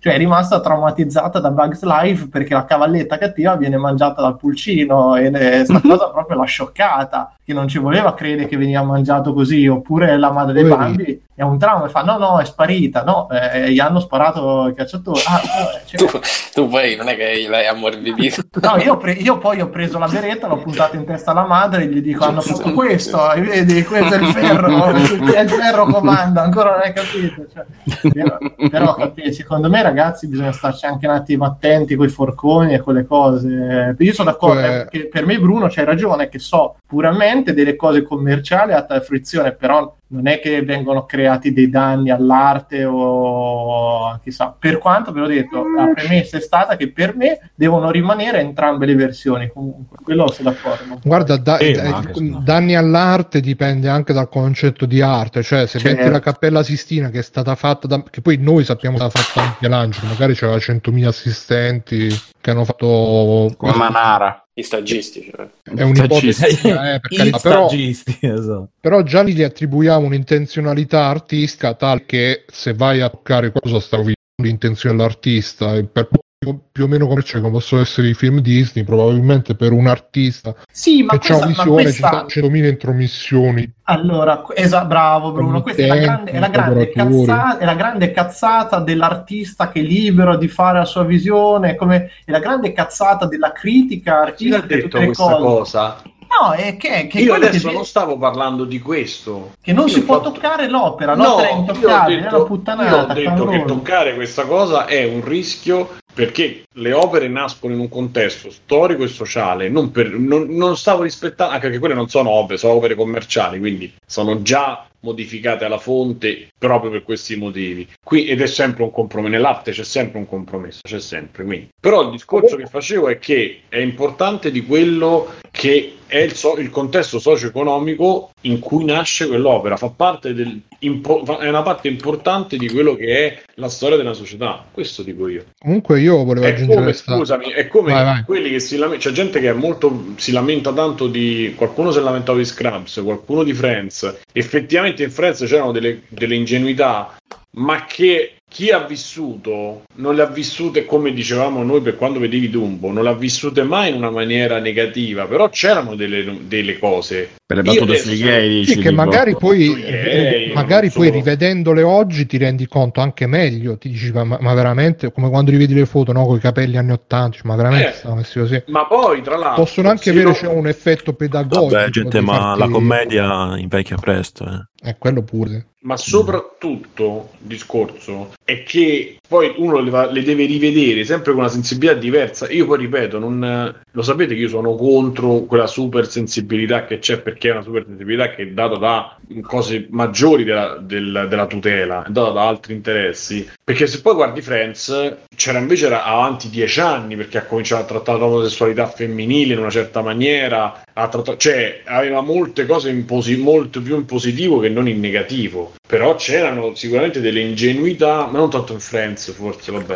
Però, per esempio, in Scraps eh, io ho notato che eh, un'unica cosa che ho notato è che il dottor Cox, che è quello che è il padre, insomma, diciamo che ha la cosa da. eh, La da figura padre, paterna della, paterna, della serie. eh, gli chiama lui con eh, nomi di femmine e a un certo punto lui perché gli dice che è poco viril poco- quella roba lì oggi storce un po' mentre lì per lì ero abbastanza ero abbastanza Sono modi di fare che, che passano col tempo e poi... sì però diciamo che il resto non ci sono cose È pesanti come quando ti rileggi le robe. Io l'altro giorno mi sono riletto delle robe che avevo scritto dieci anni fa sul blog vecchio. e, eh.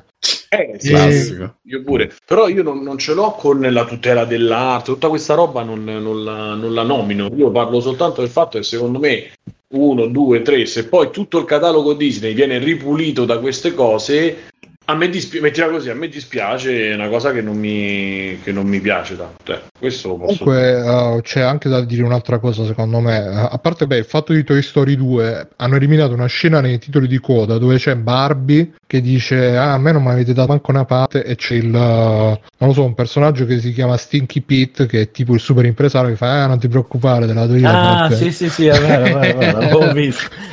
L'hanno, hanno censurato sta parte. Dovrebbe, dovrebbe essere quella finale nei, nei- che il credit. Dopo, il esatto, vecchio esatto. prova a farsi le due Barbie, tipo dice venite nel mio ufficio e le porta dentro la scatola, una cosa del genere. Eh, e hanno censurato quello, quindi Weinstein libero. Ehm, no, quello che volevo dire, io oggi mi sono visto per coincidenza un video di Cicalone dove parlava di, eh, faceva la ricerca, parlava di amore tossico e diceva sì sì io questo film me lo so visto quando avevo 8 anni, 9 anni, cioè se ci pensiamo noi eh, alla- quando eravamo bambini ci vedevamo film assolutamente inadatti per, per la nostra età o forse anche perché poi lui diceva no io mi sono visto amore tossico e dice sì da un lato c'erano i protagonisti che sembravano quasi degli antieroi c'era quello che andava in giro con la canottiera menava tutti c'era quell'altro quella, era- quella che era bella e così cos'ha, e- però poi alla fine ti faceva vedere che comunque la droga aveva questo effetto terribile e, e quindi ti, ti- ti dava questo messaggio antidroga, tra virgolette.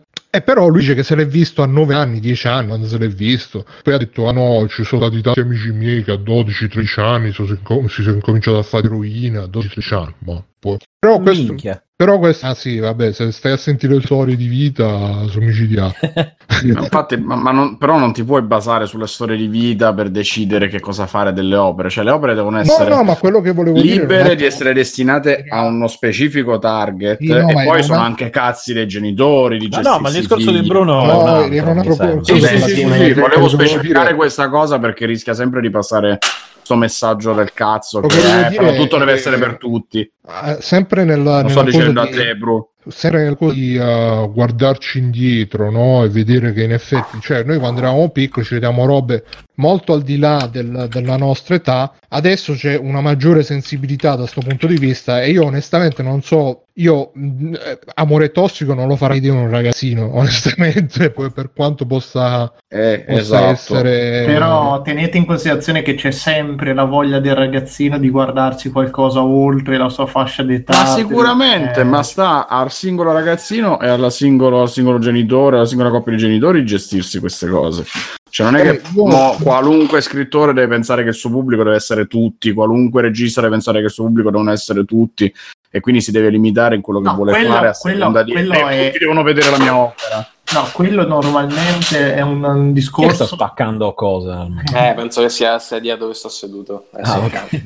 È un discorso delle case di produzione Fabio? cercare di fare la cosa col più grosso target possibile e immaginabile. Sì. No, e, e poi un'altra cosa che volevo dire, in- tutti noi siamo cresciuti con i cartoni animati di Bim Bum Bam, quelli Bravo, e stra- stavo, stavo per fare lo stesso esatto, lo stesso- è la E stessa io, identica io cosa. quando ero piccolo, quando ero piccolo, eh, piccolo, anche 14-15 anni, insomma, piccolo adolescente. E eh, che cazzo, perché sti cartoni animati non li mettono magari a notte fonda senza censura? A parte, vabbè, il discorso commerciale di mettere un cartone animato alle- a mezzanotte. Sì, a mezzanotte, che, sì, sì, la genialata. che non se ne vedrà nessuno probabilmente però eh, cioè da, da piccolo pensavo ah che cazzo ste censure che palle uh. però poi adesso che conosco un po' meglio i cartoni animati giapponesi e certe tra virgolette esagerazioni che ci avevano non, non- non so se avrei la stessa idea di, di proporre certe robe in un contenitore per bambini o insomma il discorso certo poi tra d'altro canto eh, magari eravamo anche bambini forse un po' più maturi all'epoca quindi potevamo anche eh, forse oggi sono più protetti i bambini sono più tra virgolette sotto una campana di vetro i genitori sono, Sono sotto una campana di vetro con il tablet in mano che vanno su internet dove cazzo gli Certo, pare. però pure i Ah, nostri sono genitori rispetto a noi erano più, tra virgolette, Sì, allo sì, stato eh. brado, sempre in mezzo alla strada. cose- C'è sempre la lotta generazionale. Fun fact, a proposito dei cartoni a mezzanotte, ultimamente mi ricordo che Dragon Ball Super lo davano a mezzanotte. Senza censure. Quello un po', in effetti, quello po'. Però se Quello mai pesante, cioè, eh, altro che amore gente- ma, il- ma il discorso è la gente si è incazzata Il perché doppiaggio nuovo è pesante, Biggio. eh. Effettivamente il doppiaggio nuovo non lo farei vedere, però...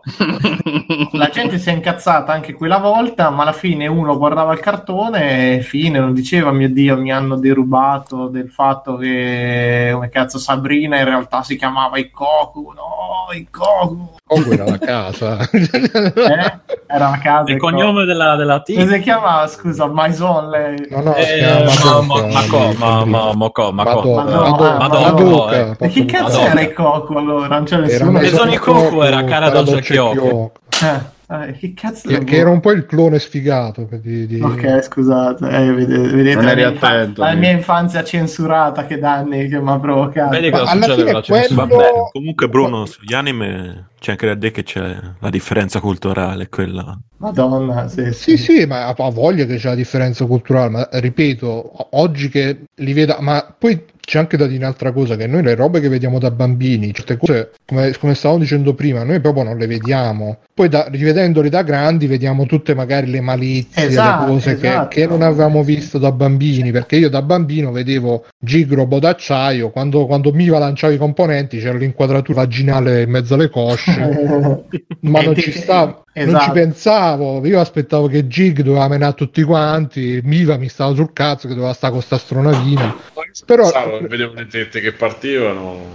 Ma sì, ma erano cose così come per dire, ah, è una femmina, allora c'ha le tette a punto. e Deve attaccare con quelle, è normale, è fattuale. però non, non vedevo sta invece poi rivedendole da grande ho- e- e vedevo che in effetti perché poi vai a leggere ah Miva aveva 10 anni in quella serie mo vado a dire Sì, sì. se non ce n'aveva 10 comunque ce n'aveva 13 eh, sicuramente mo vado a cercare proprio Forse ce l'aveva tre. sì sì no perché poi e quindi nel bene e nel male perché per esempio mi sono rivisto di- eh, mi rividi anche delle puntate del grande Mazinga. Io mi ricordo che mi ricordavo sto Hiroshi che era. No, no, cioè non, è, è strano pure a pensarci perché io me passavo le ore a vedere questi cartoni animati e mi ricordavo solo i combattimenti, i combattimenti come basta. Poi me, li rividi da grande, da grande, a 20 anni, forse 20-22 anni e notai che c'era tutto questo discorso che lui era, era, stato sempre allevato solo per essere un combattente e quindi era tipo una specie di Rambo che non, non se, una specie di clone giapponese di Rambo che conosceva solo il, la guerra e nient'altro gli avevano rubato l'innocenza bla bla bla. Ah sì ma Tutte per quello che, che dicevo eh, che per de- delle cose che a un'età tu trovi discutibili cos'ha eh particolarmente fastidioso, eccetera, così, non c'è sta cosa nel, nel ragazzino che lo vede. C'è. Basta, dai, andiamo avanti. Fabio, no, fai. Stavo cercando l'età di Miva, però 8 anni o più, no. Quanti anni aveva secondo te Miva, Fabio? Eh, non ho idea. Non 16. Era... Solitamente Be... i giapponesi 16. Quindi era be- no, guarda, in un'immagine, si vede, in un'immagine si vede che c'ha la divisa scolastica. Beh, quindi, quindi sì, dai, più o meno. Come minimo liceale. Avevo capito Mivar. Sì, sì. Quello è un altro mito. Aveva 14 pollici. Vabbè, quindi ragazzi, se prendete Beh, Disney Plus, mettete eh, la gente davanti, i bambini davanti con tranquillità, perché sì, extra credits. Chi c'ha ex... Io volevo fare, se, se, qualcuno è, un piccolo coso su Better Call Saul, però alla fine con un po' di spoiler. Oppure... Allora facciamolo alla fine. Oppure lo facciamo senza spoiler, uh, perché però Simone tu l'hai finito dopo, facciamo parlare un po' Fabio, Matteo, Stefano, persone No, no, era per, non lo volevo fare adesso, era per dire così. Vabbè, Fabio, Fabio, fai, facci qualche extra credits. Eh, allora, come videogioco sto quasi finendo Persona 5 Royale. Eh, sono un centinaio d'ore, sì. Eh, vabbè, ma tanto penso che ne abbia parlato, ne ha parlato Mirko l'altra volta che c'era pure. Sì, ma io ero, ero all'inizio, eh, comunque. Comunque, mh, mm, devo dire, io ho giocato anche una, una trentina di ore a quello normale quando era uscito e questo mi sta piacendo molto di più un po' perché comunque ho, ho, molta meno roba da fare durante il giorno quindi arrivo un po' meno stanco. Mm. ed è un gioco che veramente ti, eh, ti, impegna mentalmente perché devi stare lì leggere ci sono dei momenti in cui si incastrano sulle conversazioni anche per ore. E, e, quindi se non sei attento se non ti va perché può darsi pure insomma che ti metti seduto a giocare non è che ti va solo di leggere. E, è un gioco che veramente ti assorbe un sacco di energie. Detto questo però ti ripaga secondo me alla grande perché è scritto benissimo, ha dei momenti fantastici, l'alternanza tra eh, i giorni di scuola, insomma quelli impegnati e i giorni in cui eh, entri nei dungeon eh, è ben gestita e, ed è ottima pure la traduzione in italiano che eh, per che un la gioco è fatta bene. Sì, per un gioco come persona è importante. È la quantità eh, esatto. di roba che c'è. Io un pochino quello, quello, classico l'avevo smesso pure perché eh, leggere per 3-4 ore di seguito tutte in inglese, poi tra l'altro in inglese anche abbastanza sfumato, eh, è, è, tosto, sì, è impegnativo. Cioè, in più è tutta quella roba super giapponese, proprio legata a abitudini, tradizioni, storia loro, eccetera, che già, già, è difficile in italiano certe cose comunque a seguirle, perché ci sono le lezioni che partono con delle storie del noto del periodo Stokatsu, eccetera, che sono son abbastanza micidiali. A me ti dico, l'unica, io sono una quarantina d'ore, sto finendo il quarto dungeon praticamente e eh, la cosa che un po' mi, dà, mi comincia da fastidio è proprio che c'è talmente tanta roba da fare che ad, quando vorrei fare delle azioni in realtà vieni assorbito completamente da tutta un'altra serie. Con questo tempo che sta sempre lì per scadere e un po' mi sento di non aver fatto quello che avrei voluto cioè di non essere sempre in pieno controllo della situazione. Sta cosa un po' mi io sto seguendo una guida per ah, i No. per i rapporti con i personaggi, anche perché eh, s- te lo dico perché in modo da non, che non sprechi la partita, ma eh, per sbloccare poi le aggiunte del Royale devi portare il- Eh, la vabbè. relazione con due o tre personaggi Eh, al massimo prima di sbloccare. No, E- no. ormai mi sa che è già troppo tardi. No, no, non è troppo tardi Ah, no? perché è prima di novembre. Non è mai fare. troppo tardi. Boh. Tu, tu stai Non molto so le vacanze estive io Eh, allora fa- fai in super tempo. Mm. E, però bello, bello, bellissimo. Eh, spero che uscirà pure per Switch il, il sequel, eh, che uscirà insomma per, qui in Occidente, perché in Giappone è uscito, esce il sequel, eh, che si chiama Scramble, eh, però purtroppo ancora non ci sono date qui in lingua comprensibile. Vabbè, detto questo, visto che ne avevamo già parlato, suggerisco una serie TV che sto vedendo su Netflix, che si chia- è una coproduzione giapponese e inglese, si chiama Giri Achi, scritto Giri Achi con l'H, eh, ed è appunto una coproduzione sia giapponese che inglese ed è la storia di questo detective eh, giapponese che è costretto a andare a Londra a riacchiappare il fratello ex Yakuza che era dato per morto, eh, che però insomma fa una roba nella, prima puntata che eh, rischia di scatenare una guerra tra tutta la Yakuza giapponese. Ehm, ed è una roba un po' strana, come è strano insomma la fusione tra due entità così distanti come gli inglesi e i giapponesi, ehm, che dentro ha eh, sia i film di Yakuza, vabbè, ovviamente la storia gira intorno a quella, eh, ha molto pure del crime eh, britannico e mh, qualcosina persino del- dei film, non so se conoscete Xavier Dolan, Sì. è un Cioè, regista si canadese. la serie Ki- Kiriachi? Eh, Giri, scritto Ah, Giri. Giri. Ah, ah, quindi con la G? Sì, sì, Giri, come i nigiri, Ok, ok, ok. quelli che ti mangi. eh. Sì, sì, sì, sì. E, mm, eh, insomma, anche un po' col, col cinema LGBTQ, eh, perché c'è questo personaggio ehm, a metà insomma, tra l'occidentale e il, il giapponese che abita a Londra, omosessuale, quindi c'è pure un po' del- della sua storia sua che è molto bella, tra l'altro.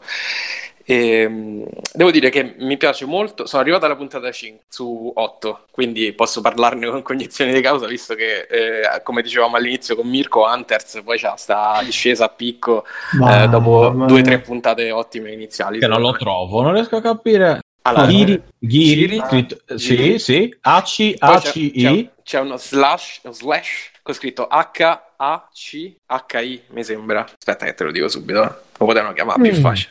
Infatti noi sì, sì, Giriagi, Ah, ok, Giriagi. ok. Ah, con la J, con la J. Sì, esatto, ah, abbiamo questo chiamo con la C. Giriagi. Abbiamo soprannominato Gigi Cazzi, che così ce lo ricordiamo. Va bene, qua. Oh, Eh, ecco, bravo. Chiamavi Gigi così, guarda, te lo trovavo subito. e- Era così e- facile. No, devo dire che un pochino soffro il fatto che essendo ambientato quasi tutto a Londra, eh, nei, nei momenti in cui c'è il, il- ci sono le scene col montaggio alternato a Tokyo, Tokyo è veramente troppo, troppo, troppo più affascinante. Un po' perché è, è fotografata sempre di notte, quindi è sempre luminosa, c'è sempre questa atmosfera noir molto più bella secondo me. E un pochino perché Londra è fotografata invece come eh, è un, è un po' dozzinale, un po' po' BBC, eh, quel tipo di televisione inglese un pochino scialba. Eh, però mh, ho, ho visto cinque puntate e eh, secondo me merita. Eh, è una storia particolare, mh, non è il solito crime comunque inglese, eh, perché ha questo, questo gusto orientale che è sempre forte, visto che i due personaggi principali sono i due fratelli che vi dicevo all'inizio e riesce a portare comunque tante, eh, tante questioni che sono mh, molto Yakuza eh, in ambiente occidentale, quindi è interessante come fusione. Eh, sono otto episodi da un'oretta l'uno, eh, però scorre proprio bene. Tra l'altro, regia secondo me è ottima. Ci sono dei momenti in cui fanno ehm, split screen delle cose che succedono magari in Giappone e nel frattempo a, a Londra, che sono molto molto belli. Io ve la consiglio, soprattutto insomma, se vi piacciono i film di mafia giapponese, ma con ma senza. Netf- Netflix. È su Netflix, sì, eh, Ok. e non ha quei... eh, ha un gusto però molto europeo, quindi non ha que- Mm. quei- quelle robe un po' strane, solitamente umoristiche che ci mettono i giapponesi che per noi magari da capire sono un pochino ostiche, eh, Mm, magari anche, anche- anche il cinema coreano ce l'ha ogni No, tanto sembra dei siparietti. Poi a me ci butti Yakuza, io mi, capito, mi, mi vado a pesce, capito? Eh, tra l'altro ha- ha qualche punto in comune con gli Yakuza proprio i, i videogiochi. Mm, ok, interessante. C'è un cameo? No, non c'è un cameo. di, di chi? Sarebbe, eh beh, un Kiryu, un Kiryu selvaggio. Esatto, Eh. Kiryu non, non esiste. Vabbè, ci puoi mettere coso, Kitano, che esiste, che c'è negli, in uno Yakuza. Eh sì, sta in Yakuza 6. Appunto, ci fichi lui, che tanto ha fatto anche lui i suoi film, Yakuza, eccetera. Va bene, comunque me la, me la guarderò. La guardi in belgio. Eh beh, figurati, cioè metti un po' di Yakuza, io mi butto subito a pesce. Vai, vai, che secondo me ti piace. E pure io Se è l'avevo già brutta, sentita. ti ritengo personalmente responsabile, non ti preoccupare. Pure io l'avevo già sentita, c'avevo nel mirino. Comunque ho cercato, l'età di Miva non si trova, però Hiroshi ha 25 anni, quindi probabilmente sono più o meno, è un po' più grande di quello che mi ricordavo, o di quello che pensavo. E va bene, eh, Mirko, ci fai qualche extra credit? Allora, ho visto un po' di mondezza varia, tra cui Tyler Rake, eh, che è il film eh, su Netflix eh, con eh, il tizio che fa Thor, che è Chris Com'è che Hemsworth. si chiama, scusa? Tyler Rake, in originale era Extraction, che infatti hanno provato a ridargli sta piega dandogli il nome del personaggio, penso, per sfruttare un po' il traino dei vari John Wick, eccetera.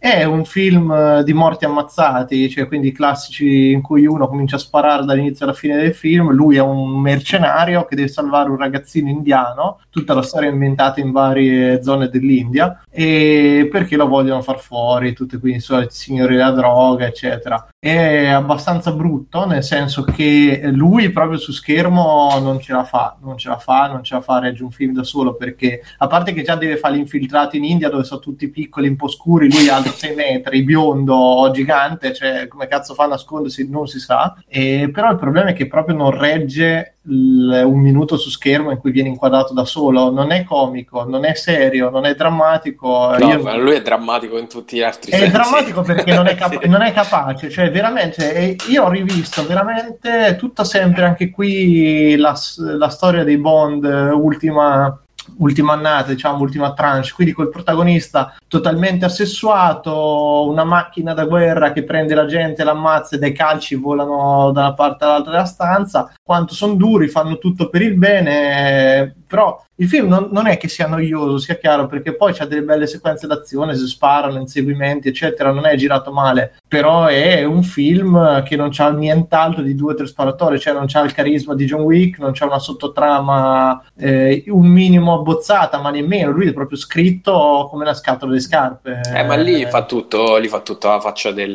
dell'attore. eh. Io mi ricordo Eh, quando sì. ha fatto quello di Michael Sì, Mann, sì. l'ultimo di Michael Mann, quello che faceva l'hacker. Che era terribile. anche. Sì, sì, Eh, è era, ma terribile. era terribile perché era terribile lui, Eh, perché secondo sì, me... sì, non, eh, veramente uno degli attori probabilmente più, più scarsi, cioè, ma non ha, non ha proprio la presenza su schermo. Che, cioè, e io nel lungo periodo lo vedo molto male perché pure Daniel Craig in, Sai che cosa eh, dovrebbero fare? Mi dovrebbero fare, visto che lui c'ha il fratello che è quasi gemello, dovrebbero No. fare una cosa, dovrebbero fare una- un film tipo Double Team, Double Impact, eh, lui e il fratello. Sì, ma, certo. ma non, c'ha, non c'ha quella presenza di fare la battutina, capito? Perché o l'hanno sempre scritto come il coglione totale, vedi Thor, eh, eccetera, ma è proprio è un attore che secondo me. non- Mi stavo confondendo, io pensavo che era Capitan America lui. No, no, è quello che ha fatto Thor. Ah, E- Capitan America è il fratello, o no?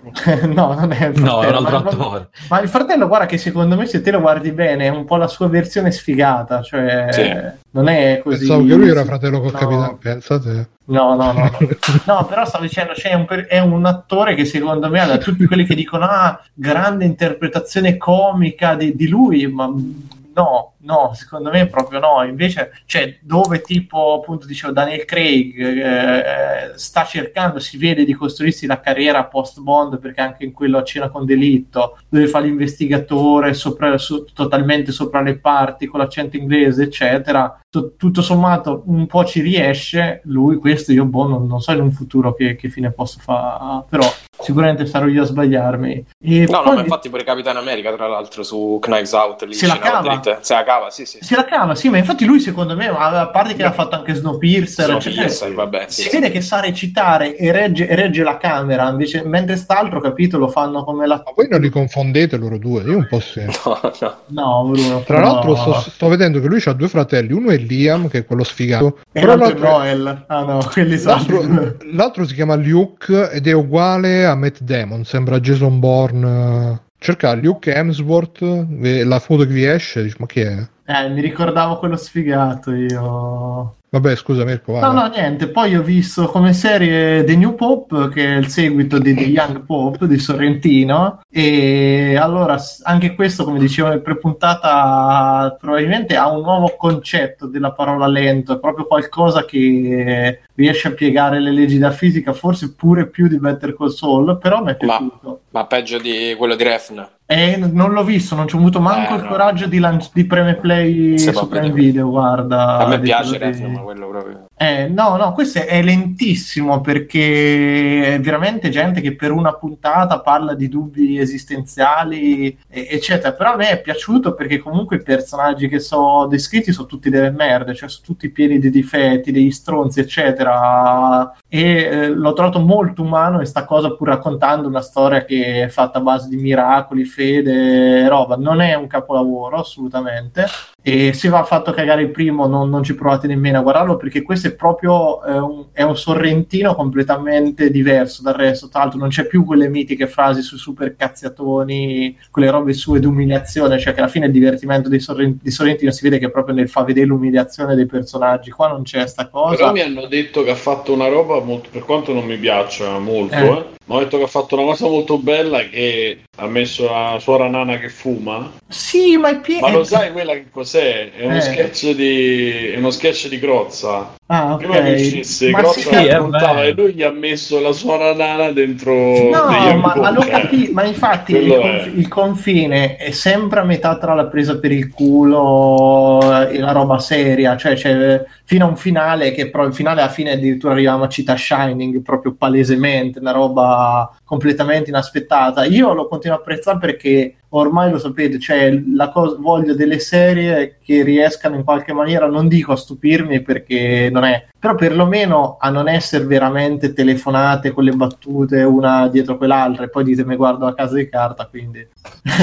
è proprio l'alto e il basso, cioè no, però alla fine a me mi ha tenuto lì, è un intreccio strano, fatto il personaggio, c'è il cardinale interpretato da Silvio Orlando, fissato del Napoli, che è proprio omicidiale per quanto è, è quel testa di cazzo, è ossessionato dal potere, eccetera, che però alla fine non riesce a stare antipatico perché anche lì eh, provoca, cioè, c'ha i suoi drammi, c'ha pro- le sue azioni hanno delle conseguenze comunque che non sono sempre piacevoli e a me Sì, funziona. E poi c'è è, un gi- è girato bene, cioè comunque come fotografia, come messo in scena è fatto bene come cosa, cioè lui a me i film di Sorrentino secondo me so ancora una spanna sopra, sopra un sacco d'altra roba italiana. E ultima cosa che già mi sto dilungando troppo e mi- eh, Bad Taste ha cominciato a fare una serie di rewatch di alcuni film con i registi, ne hanno fatti due, hanno fatto eh, Smetto quando voglio e Mine che con eh, i relativi registi. Sì, sì, su YouTube, sul canale Bad Taste, e pur senza guardare il film, perché io non me lo riguardo il film sotto, anche se li ho visti magari un- uno una volta e l'altro un paio, Eh, però è molto molto interessante, soprattutto quello di Smetto quando voglio, fa morire da ridere, perché vabbè, c'è tutta una serie di aneddoti su come hanno pensato certe scene, su quando dovevano girare, come sono fatti,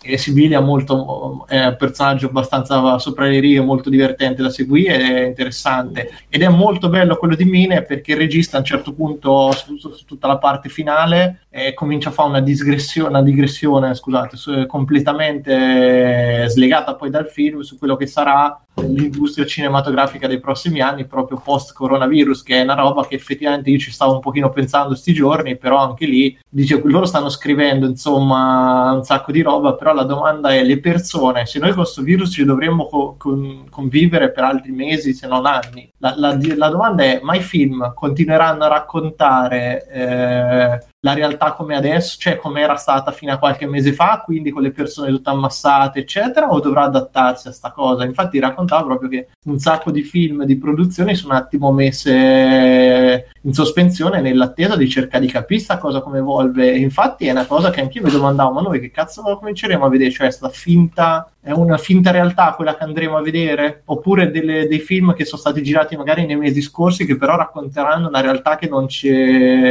non ci rappresenta più, perché magari saremo nei ristoranti uno alla volta, distanziati, al mare uguale, oppure al mare non ci si va per paura, eccetera. Pronto Quindi- vacanze di Corona 2020. Sicuro già sarà pronto vacanze di Natale. ah, può essere, non lo so, però ho capito, cioè, lì c'è una bella riflessione secondo me proprio sul cinema, eccetera, eh. Già, già. Ah, e hanno fatto anche, scusa, hanno fatto anche, lo chiamavano Gigrobot. Peccato senza Lo che, gli avrebbe, che l'avrebbe infamato sul fatto che fa il seguito, però... E io ve li consiglio perché sono proprio, so, cioè, sono dei podcast alla fine, si ascoltano strabene, sono molto interessanti. La discu- discussione è fatta, cioè proprio tenuta bene il ritmo nonostante tutto e meritano. ecco. Se vi piace un po' dei contenuti speciali è una bella iniziativa. E no, su questa cosa del coronavirus, eh, cioè pure io quando vedo magari film, telefilm, quando vedi che cazzo, sembra... non, non stai sempre a notare, dici ma quelli sono troppo vicini, ma Sì, quello si sì, discute, sì, minchia, sì, sì, sì, sì, quando si abbracciano, sì. si baciano, si fanno. Sì, sì, Eh, pure ma- io sono entrato in quella modalità lì, infatti, boh. Cioè, se- se- ma pensa per, per esempio Gomorra quando si parlano in faccia a due centimetri, Eh, là tu proprio immagini, ma infatti, che- ma infatti loro dicevano a un certo punto, Bru, che dicevano adesso tutta la gente si sta sacco di mobilità, fa i drammi o le robe dentro le case, che dice ah, il coronavirus c'è l'assassino che uccide uno dentro una casa, però non può uscire, se queste robe qui. Dice però non è che funzionano tanto bene, oppure la domanda è la gente cioè, avrà voglia di rivedere queste robe, infatti anche lì dicono guardate che mi pare che il primo film che citava apertamente la, la storia, la, tra- la tragedia delle Torri Gemelle fosse la 25esima ora, che era mi sembra 4-5 mesi dopo sta faccenda, quindi anche adesso voi ci avreste voglia di vedere gente chiusa dentro casa, eccetera, oppure noi continuiamo a, vede- a vivere dentro casa e vediamo storie di gente che va in giro, viaggia per il mondo, fa quello che gli pare, e noi non lo possiamo fare. È Cioè, tosta, eh. semplicemente gli attori, cioè che, che fai? Metti degli attori, gli dici dai state qua tutti quanti. Eh, ma infatti, infatti di- di- leggevo questi giorni che in Australia, tipo in questo non c'entra un cazzo, hanno già ripreso a girare con tutte delle situazioni, cioè pare che stanno ricominciando, però non si capisce con quali limiti, cioè, quindi boh, è una domanda interessante, lì c'è una bella riflessione su sta, sta cosa. Eh, tra l'altro su Telegram qualcuno, mi pare forse proprio Fiordo Canadese, ci ha detto che, che stava riascoltando le vecchie puntate del periodo, diciamo tra gennaio e febbraio, diceva che puntata dopo puntata si vedeva proprio l'escalation della situazione. Quindi anche free playing, documento storico. Fino a che non lo cambieremo, non, lo- non verrà Però cambiato. ragazzi, io dico una cosa così un po'... no, è chiaro e normale che la gente si prenda anche la, come dire, l'onere del pensare come sarà. No, no, ma certo, fase, infatti- in fase sei mesi un anno. cioè, non- sicuramente per fare film anno sono importanti, però si sente malissimo, Sì, mi sa infatti. C'è il coso del, del rumore che ti, Sto quando non dicendo- vicino ti... la fase è una fase di sei mesi un anno. Io ho tolto il coso del rumore. Ah, allora è proprio il microfono. O no? Allora, dicevo, è, la fase di, Ah, è una fase di sei mesi, un anno.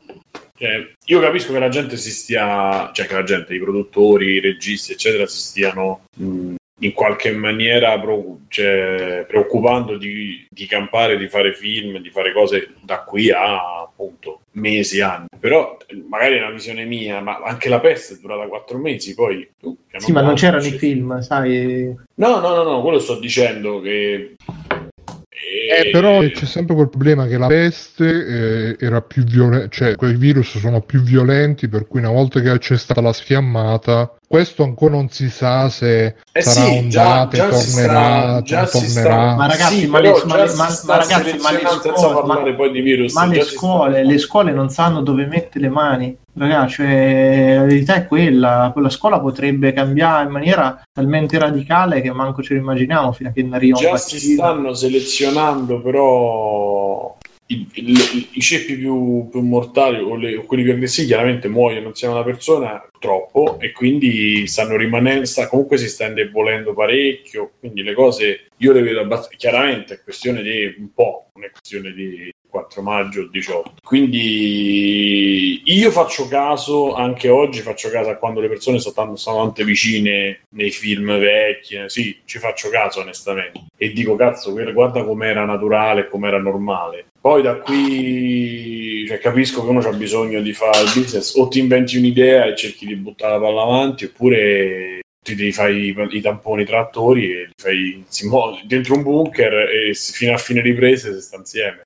È l'unica. No, però diceva, come diceva Mirko, al di là di questo che diciamo è il problema tecnico, bisogna anche vedere il pubblico se, se- Cioè, che fai? Vai a vedere i film e vedi questi sapendo che loro hanno fatto il film, tutti prima, facendosi prima il tampone. Che mi frega, mica vedere il film, mica, sto, mica mi interessa come hanno Magari fatto se sono pure- preso tutti o no, che cazzo mi frega. Magari escono pure le, le- mentre stanno facendo i film, escono le news che quello si è scoperto infetto e stanno tutti in quarantena sul set.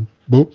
Cioè, comunque un po' ti, ti tira fuori dall'illusione. O saranno, o saranno sì, o saranno film, de telefonate, cioè, pronto, come stai? Tutto a posto, va bene. Cioè, Vabbè. Sì, là ti devi inventare, ti devi inventare, è quella cosa, ti devi inventare. Eh, ma la, la domanda infatti diventa anche, ma la gente vuole vedere sta vita qui che stiamo facendo noi adesso sullo schermo? Boh, io Ma non lo infatti, so. cioè, quella è un'altra, cioè, ci sono soggetti interessanti da mettere insieme a sta cosa? Boh, Eh, quello no, però devi trovare l'escamotage che non sta a far stare vicino alle persone. oppure, oppure continuiamo a vedere la spia che va in giro, se chiava le donne, eccetera, fa come gli pare, quando te sei chiuso dentro, cioè, boh, non lo so, capito? Eh, Io preferisco il cinema d'evasione, cioè perché cazzo dovrei Eh, andarmi a vedere? Capisco un Eh, film d'autore, sì. dieci film d'autore, ma mo solo film così con la gente chiusa dentro? No, Ma un no. la no, ma lo so, de- lo so Alessio, No, però capisci che- dicendo che- come fai a fare un film di svago. Esatto, ci di sono problemi logistici, ci sono problemi logistici nel girarle ormai certe cose, almeno per Il cioè, problema pratico certamente, ma in qualche modo la girano. stagione, la stagione 2020, 2020 cazzo boh, fa, fanno tutto col green screen, non lo so, No, Ale, ma lo so troveranno dove il c'è a modo girare a un certo punto. Si C'è- controllano tutti quanti, capiscono come farlo in sicurezza, magari appunto in uno studio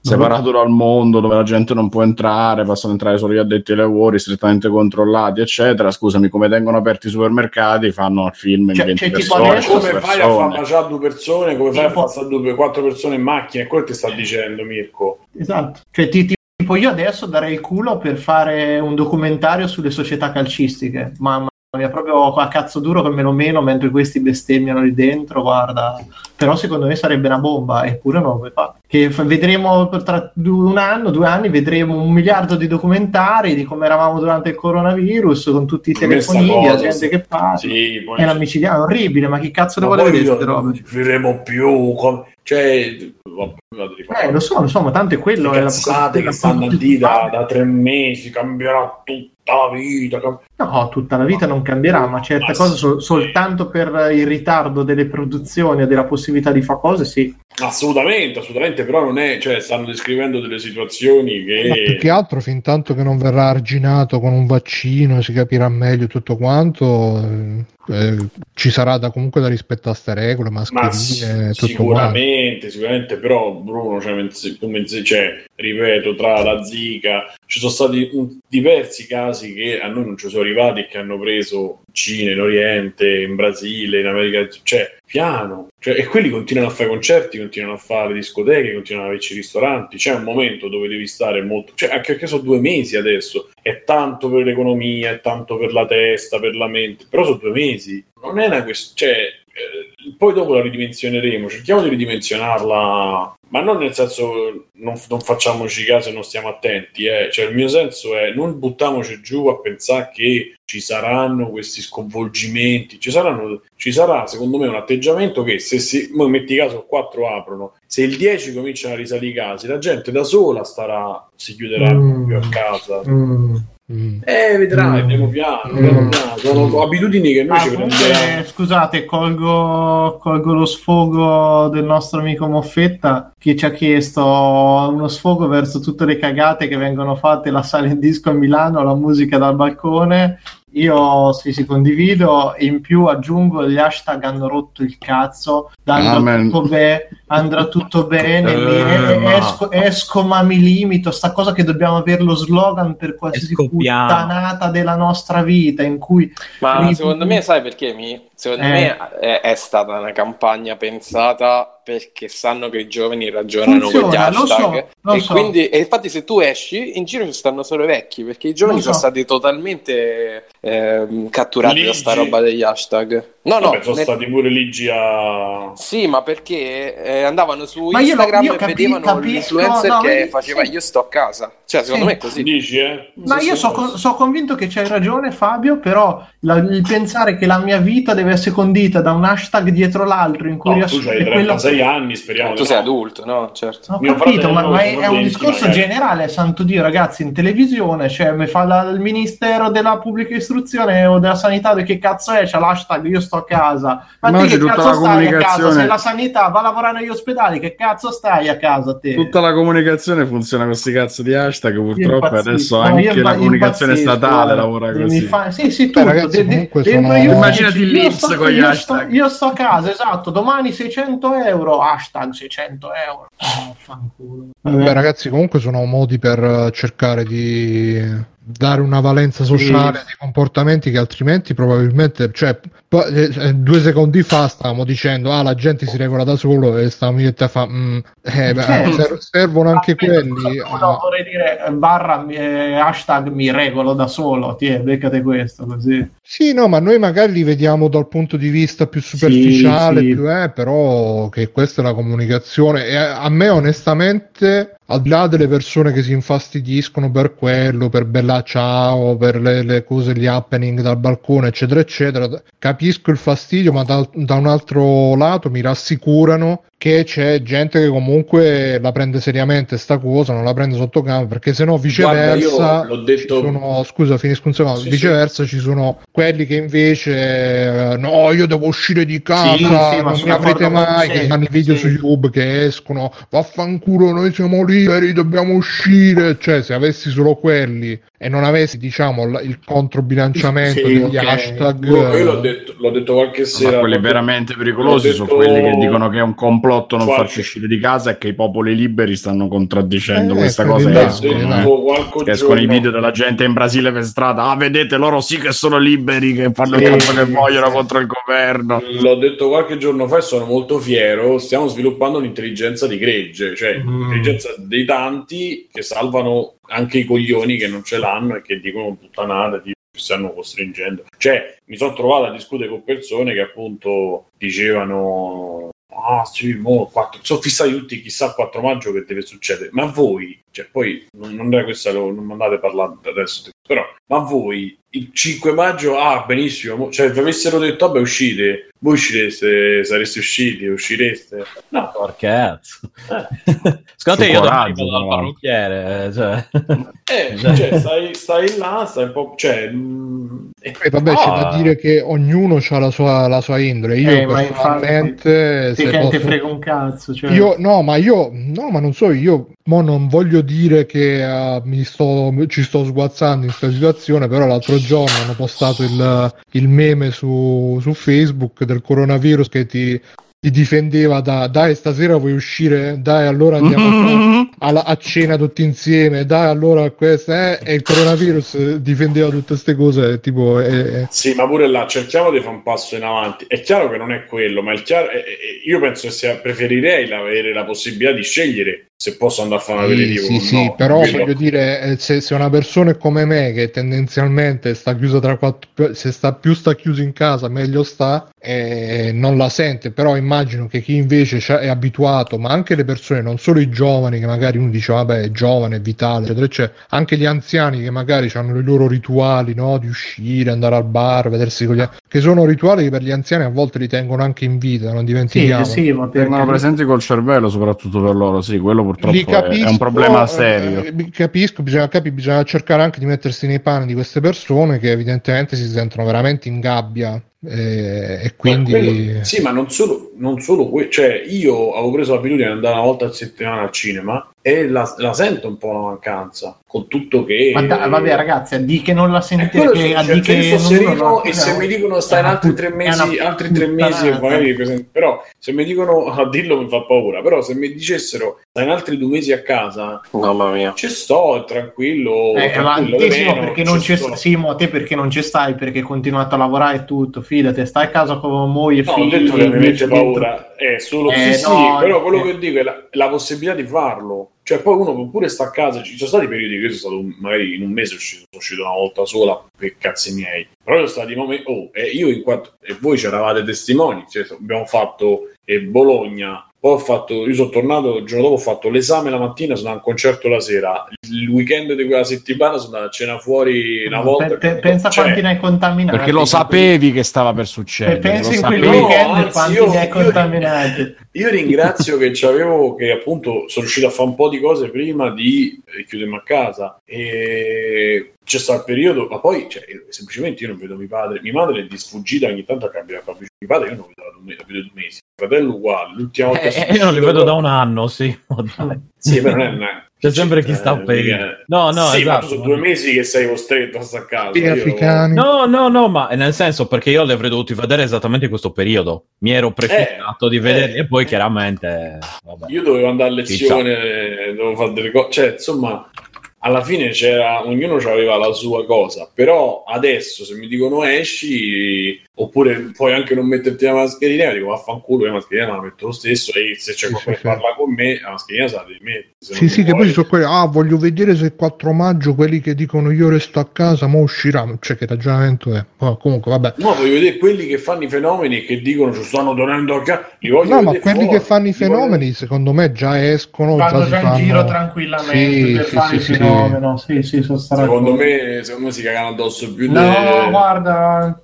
Sono- Io quelli che vedo, secondo me, poi ovviamente c'è, c'è di tutto in giro, quindi non Eh. posso- però quelli che, che vedo che sui social così per gusto dell'orrido, eh, che sto riscoprendo ragazzi, il gusto dell'orrido, di, ogni giorno quando non so che fare faccio il mio giro di, di personaggi discutibili e lo faccio sempre eh, sperando che eh, qualcuno gli, gli- gli- li, li mandi a fanculo e devo dire che ultimamente ho avuto delle grandi soddisfazioni uno è quello che mi hai postato prima tu Simone che non lo cito Mm. anche altri Quello è molto sto, bello. sto avendo grandi soddisfazioni ultimamente che, che un po' di sputtanamenti vari quindi un po' il Schadenfreude come si dice in Svizzera vabbè eh, Matteo qualche extra credits Sì, tantissimi. eh dai Allora, cominciamo. Ho finito in diretta l'altra volta eh, i DLC di Control. E Come so? Vaffanculo Remedy, prima di tutto. Ma cagata. Non è uscito no, direi. Wake, vero? No, eh. Allora, il gioco è bello. Vabbè, il, il DLC in pratica è un'estensione del gioco alla fine. Non è, è più gioco, hanno aggiunto dei poteri, però sono circoscritte alla nuova zona, quindi una roba abbastanza limitata. La cosa che mi ha fatto incazzare, soprattutto perché l'avrà notato che era in diretta, è che alla fine c'è un boss e mi si è impallato due volte il boss mentre giocavo. Ah, No, perché la prima volta non me l'ero accorto tipo, perché c'è questo boss alla fine, senza fare spoiler su chi è il boss, però c'ha l'abitudine di teletrasportarsi al giro per eh, l'arena. E la prima volta ho detto, mentre andavo a giro, ho detto, ma, ma dov'è il boss? È sparito. E io lo cerco, tipo, per mezzo, per tre minuti lì a cercarlo. E non, non sapevo se, se era nascosto e lo dovevo cercare o se era impallato. Ho detto, ma proviamo a riavviare, vai. Poi la seconda volta, che nel combattimento c'è, puoi avere un aiutante controllato dal computer. Ah, e sì? il boss sparisce un'altra volta a un certo punto. E vedo questo qui che punta in aria verso l'infinito, non si sa perché. Detto, "Ah, vabbè, ma allora. ma era una andate in giro." tecnica, sei tu che non, che non l'hai trovato, era una tecnica del gioco. No, ma, ma è un gioco buggato a me da anni che non succedevano cose del genere. Eh, considerando che anche un DLC, quindi non è che dici, sai, day one eh, il gioco non è stato testato. Boh. E mi sa che dopo il gioco, comple- gioco iniziale Epic ha detto, bah, avevamo detto che vi diamo 100, vi diamo 10, Mm. perché dici che contro comunque non ha venduto tantissimo. Sì, sì. Così per fare un po' di complotti. Ah, poi comunque su PC c'è una cosa, hanno aggiunto, vabbè, non hanno aggiunto, hanno migliorato una opzione che c'è, loro lo chiamano eh, una tecnica di Nvidia, DLSS, eh, cioè, in pratica sarebbe una tecnologia di upscaling dell'immagine tramite Intelligenza machine artificiale, learning. sì. sì, machine learning. E all'inizio, quando lo giocai durante quando uscì, funzionava, ma vedevi che l'upscaling eh, si notava, insomma. E ora invece con l'ultimo aggiornamento è impressionante. Tipo l'ho giocato a 720p e cazzo sembrava quasi nativo sul mio monitor. Cazzo, è Ah, impressionante. Eh, Funge, 720p però upscalati a 4K tipo. No, a 1440. Ah, ok. In pratica rende- renderizza un quarto dei pixel eh, e quell'altro Il resto, il resto li, diciamo. li crea dal nulla in pratica. È una tecnica impressionante. Anche perché ti permette di... Perché controlla un gioco parecchio esoso se attivi il ray tracing e quindi ti permette magari di giocare a 150 fps. Eh, Hai giocato Poi- con tutti gli effetti a 150 fps, pure con ray tracing. Sì. Mamma mia. Vabbè, non fissi, eh, perché Ogni tanto andavano a tracing, 149. con ray tracing eh, conta parecchio che cosa c'è a schermo perché varia parecchio da... Se c'è tipo un riflesso e basta, vabbè. Se c'è anche altre cose, insomma varia parecchio l'esperienza. Poi ho visto una serie tv su Netflix che si chiama mm, una serie no, core- no, non, non sudcoreana, Kingdom, è in pratica un fantasy, diciamo, ambientato nel Medioevo, ora non so che anno, non lo ricordo, dove c'è ambientato in Corea, in Corea quando ancora la Corea era unita. E c'è questa, cosa, questa storia di questa infezione di zombie. Ah, gli zombie Non- contro i samurai coreani. Sì, eh, è una serie abbastanza carina. mo- non è tipo The Walking Dead, è più azione, c'è intrigo, c'è tipo, se- diciamo, sì, un po' anche mm, Game of Thrones eh, coreano, diciamo. Intrighi di palazzo, cose così, però è una roba leggera. Sono due stagioni, tipo sei, sei episodi a stagione. Mm, Anche se devo dire ho fatto un po' di difficoltà a riconoscere i personaggi. Eh, Cioè, gialli ma sono tutti uguali. No, non tutti, alcuni...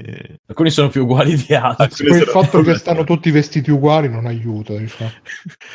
Però sì, eh, no- non è niente di esagerato, però divertente. Ora sembra, da come finisce la seconda stagione, penso che vogliono fare la terza, però non so se Netflix eh, gliela farà fare. Boh, comunque la consiglio. Ok. Va Basta. bene. Eh, Big Judge? Ah, e poi c'è Magdalè. Magdalè di genere. Eh, no, allora. Io ho visto, eh, no, cosa ho visto? Niente, no. Invece ho provato il giochino mobile Crash Go Crash eh, Mobile, non ho capito come, che tra l'altro non è disponibile nella mia regione e quindi ho dovuto scaricare la pick up a parte, però insomma la, la pick up ufficiale di Google. Non so perché non fosse disponibile, solite cose di diritti. Eh, non è male, è una specie di ehm, Temple Run, però divertente. Temple Run l'ho sempre trovato allucinante. Qua invece è un po' più di cose così, ma è un gioco che davvero va preso a dosi di un livello a cioè quando aspetti il, il pullman o cose così. Eh, miau, miau, facile a dire. Eh, mm-mm. Eh, e perché se no poi diventa davvero troppo ripetitivo, tu accumuli degli oggetti che, che- che trovi eh, durante il livello distruggendo le casse come al solito, stile Crash Bandicoot, e, e niente, prosegui così. E, e niente, eh, però insomma il gioco è gratis, non è niente di incredibile assolutamente, ma non è neanche troppo, eh, troppo brutto, diciamo. Scusate che devo spostare la, la cucina. La, ma- la macchina. Donna, sì. Togliti. Basta, poi violenza No, sugli no. animali. No, eh, non mi, stava, mi schiacciava i tasti della tastiera. no? Abbassa quella voce da gallina. esatto. Ma almeno mi parlasse, eh, capirei invece. Eh, però appunto, a parte quello, ho provato il gioco che ha consigliato Mirko qualche episodio, due episodi fa, credo. Eh, Tools Up, eh, come Ah, seguito o gioco spiri- eh, successore spirituale di Overcook, che appunto è sempre abbastanza difficilotto. un- l'ho trovato un po' meno frustrante forse di Overcooked perché Addirittura. alla fine scleri di meno con certe cose, insomma, è un po' più diretto, mi sembra. È carino anche quello, cioè se vi piace Overcooked 1-2, quello è a, morte, a morte sua. Eh, siamo lì, diciamo, eh, come, come tipologia, come genere su PlayStation 4 in due, sempre appunto.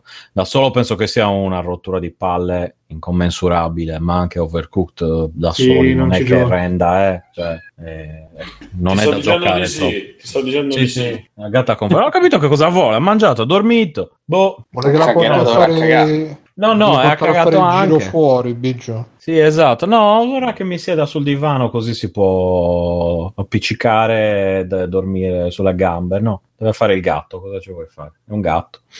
E... Niente, quindi carino, carino anche quello. E per il resto, giochini vari ed eventuali. Eh, ma non, non- non- sto giocando proprio a niente di, di preciso. Diciamo, ho ripreso il, ho trovato, ecco, il gioco Girlfriend of Steel 2 di Evangelion, che sarebbe il seguito di quello eh, che c'era storico su PlayStation 1. Mamma mia. il quale esiste, però aspetta, in inglese stavolta. Un gioco di treni che c'era sui Più o treni meno, treni e ascensori.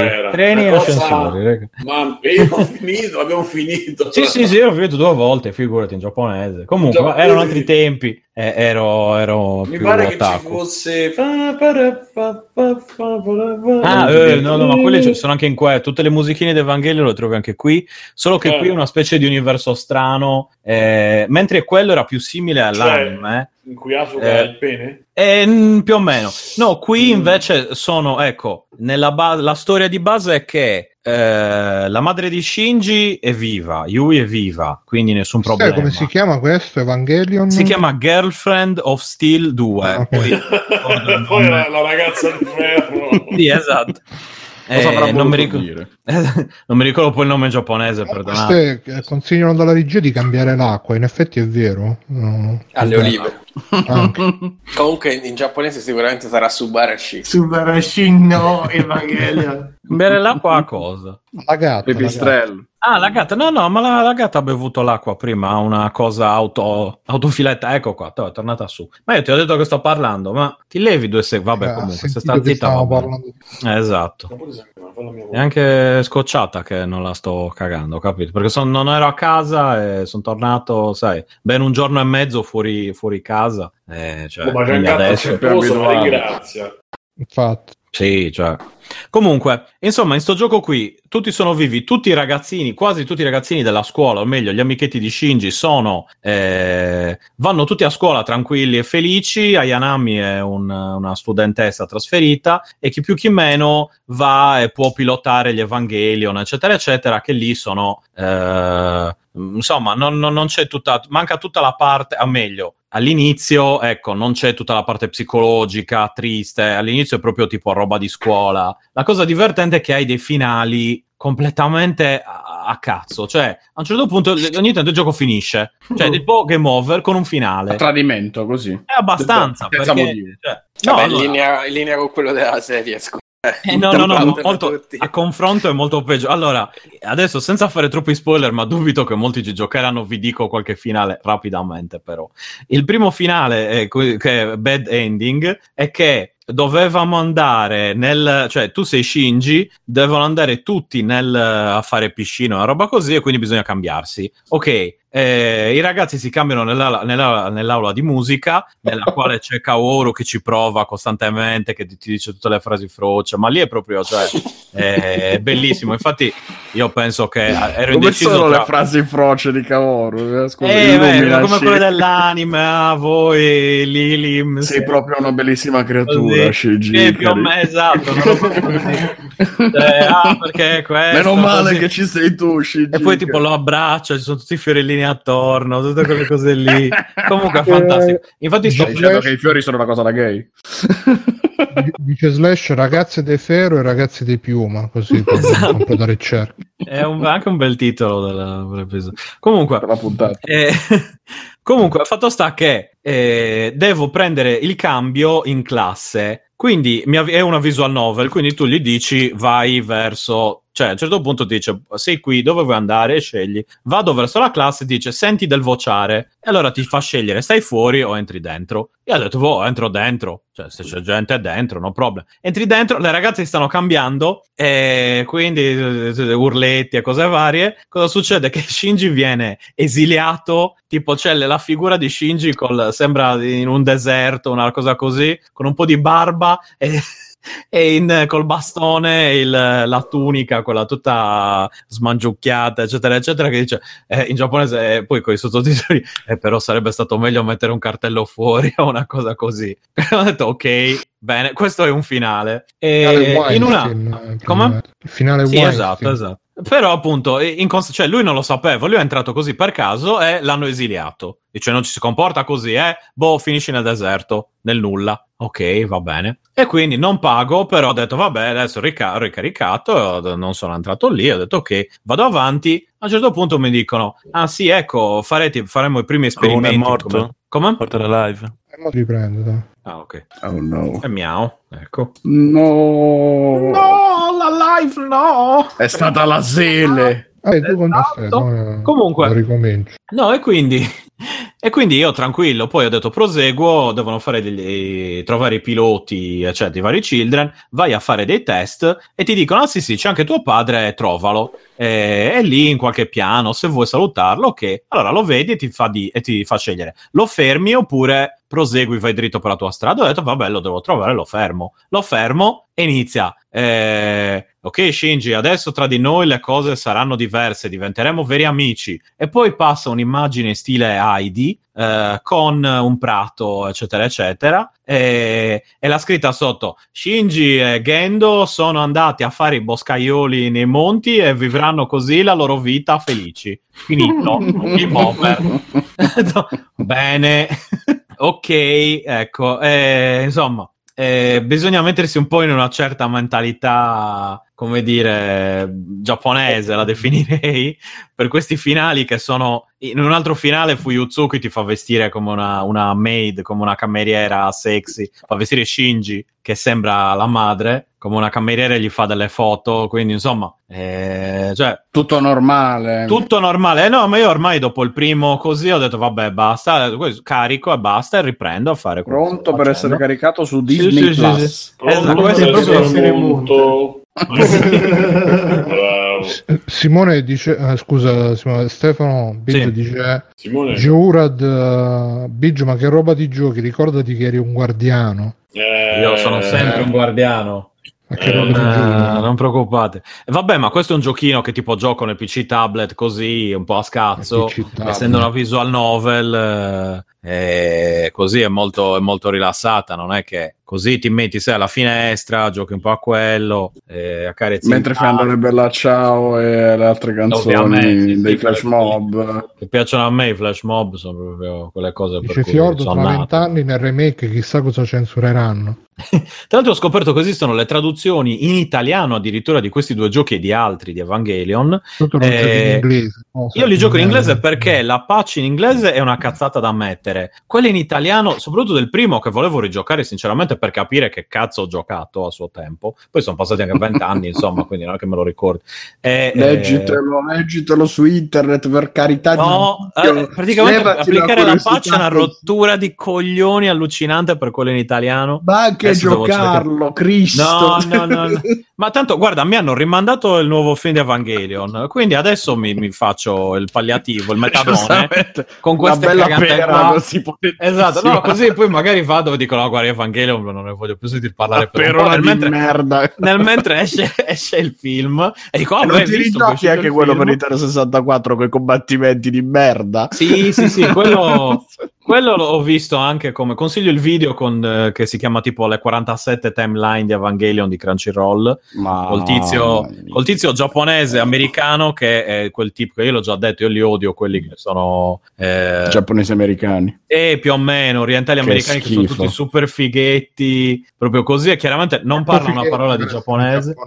Come? sono troppo americani per essere giapponesi Esatto. Eh, è troppo giapponesi per essere americani, tra l'altro. Quindi sono una specie di misto però ecco, però in più ci metti il fighetto, è il fighetto che mi Però sta sul cazzo invece di di, base. essere bullizzati e scherniti dagli Eh, altri, esatto, questi fanno anche il fighetto col, sai, col Ma cappello. lo sai Ste, che so che tu queste cose le ti piacciono. Lo sai che per, per identificare quello figo no, si usa di- il Chad. Però il, Ah, figo, il figo cinese o Ma il Chad sarebbe il figo, questa cosa eh, che mi fa solo Eh, ridere. il maschio alfa, tra virgolette, quello Sì, un po' rozzo esatto, che scontutte, no? Allora, È il Chad, e invece quello cinese Asia- a- Asian American è il Chang. Ah, ma tra l'altro ho notato che se guardi i confini del Chad, la regione, sono gli stessi della faccia del Chad.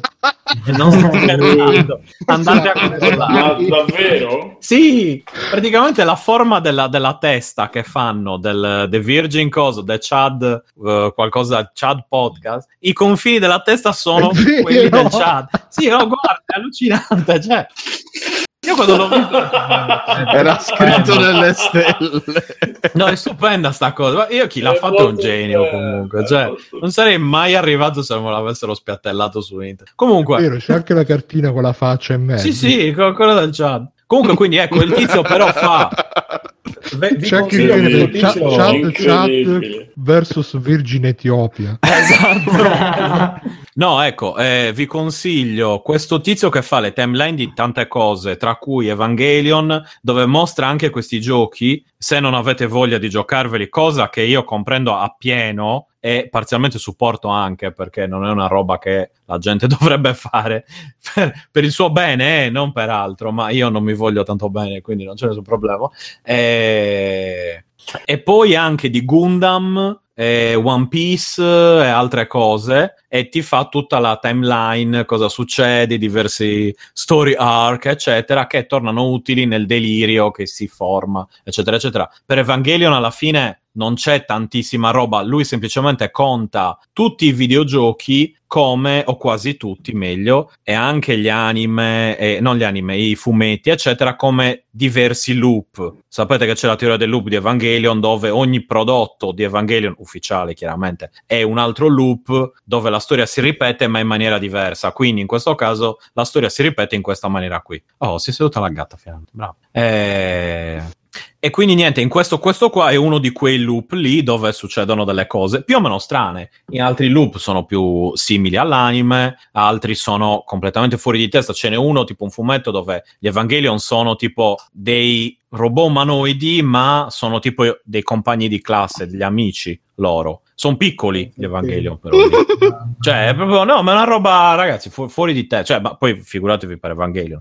Però comunque, ecco, torna utile se avete voglia un po' lungo il video, ma c'è tutta una galassia di roba. Oppure per Gundam, a me è tornato utile perché io di Gundam non ho mai capito un cazzo della timeline. Cioè, UC, quello, Ah, poi cambi due numeri. Cazzo, ho detto più di una volta, Eh. eh. fammi cominciare a vedere Gundam, poi guardi 0078, 079, Sì, no, esatto, perché esatto. prequel Poi c'è quello Unicorn è primo o dopo Wings. Sì, eh, sì. quello, ecco, Sì. lì ti spiega come sono tutte le cose. Poi, nel caso, come nel mio caso, io ho detto, vabbè, alcune cose effettivamente magari le voglio, eh, mi, mi può interessare da vedere. Ecco, cioè, guardo quella che più o meno so come infilata e almeno so cosa è successo prima e perché è successo. Perché sennò arrivi e c'è, c'è gente che si mena il robot. Ok.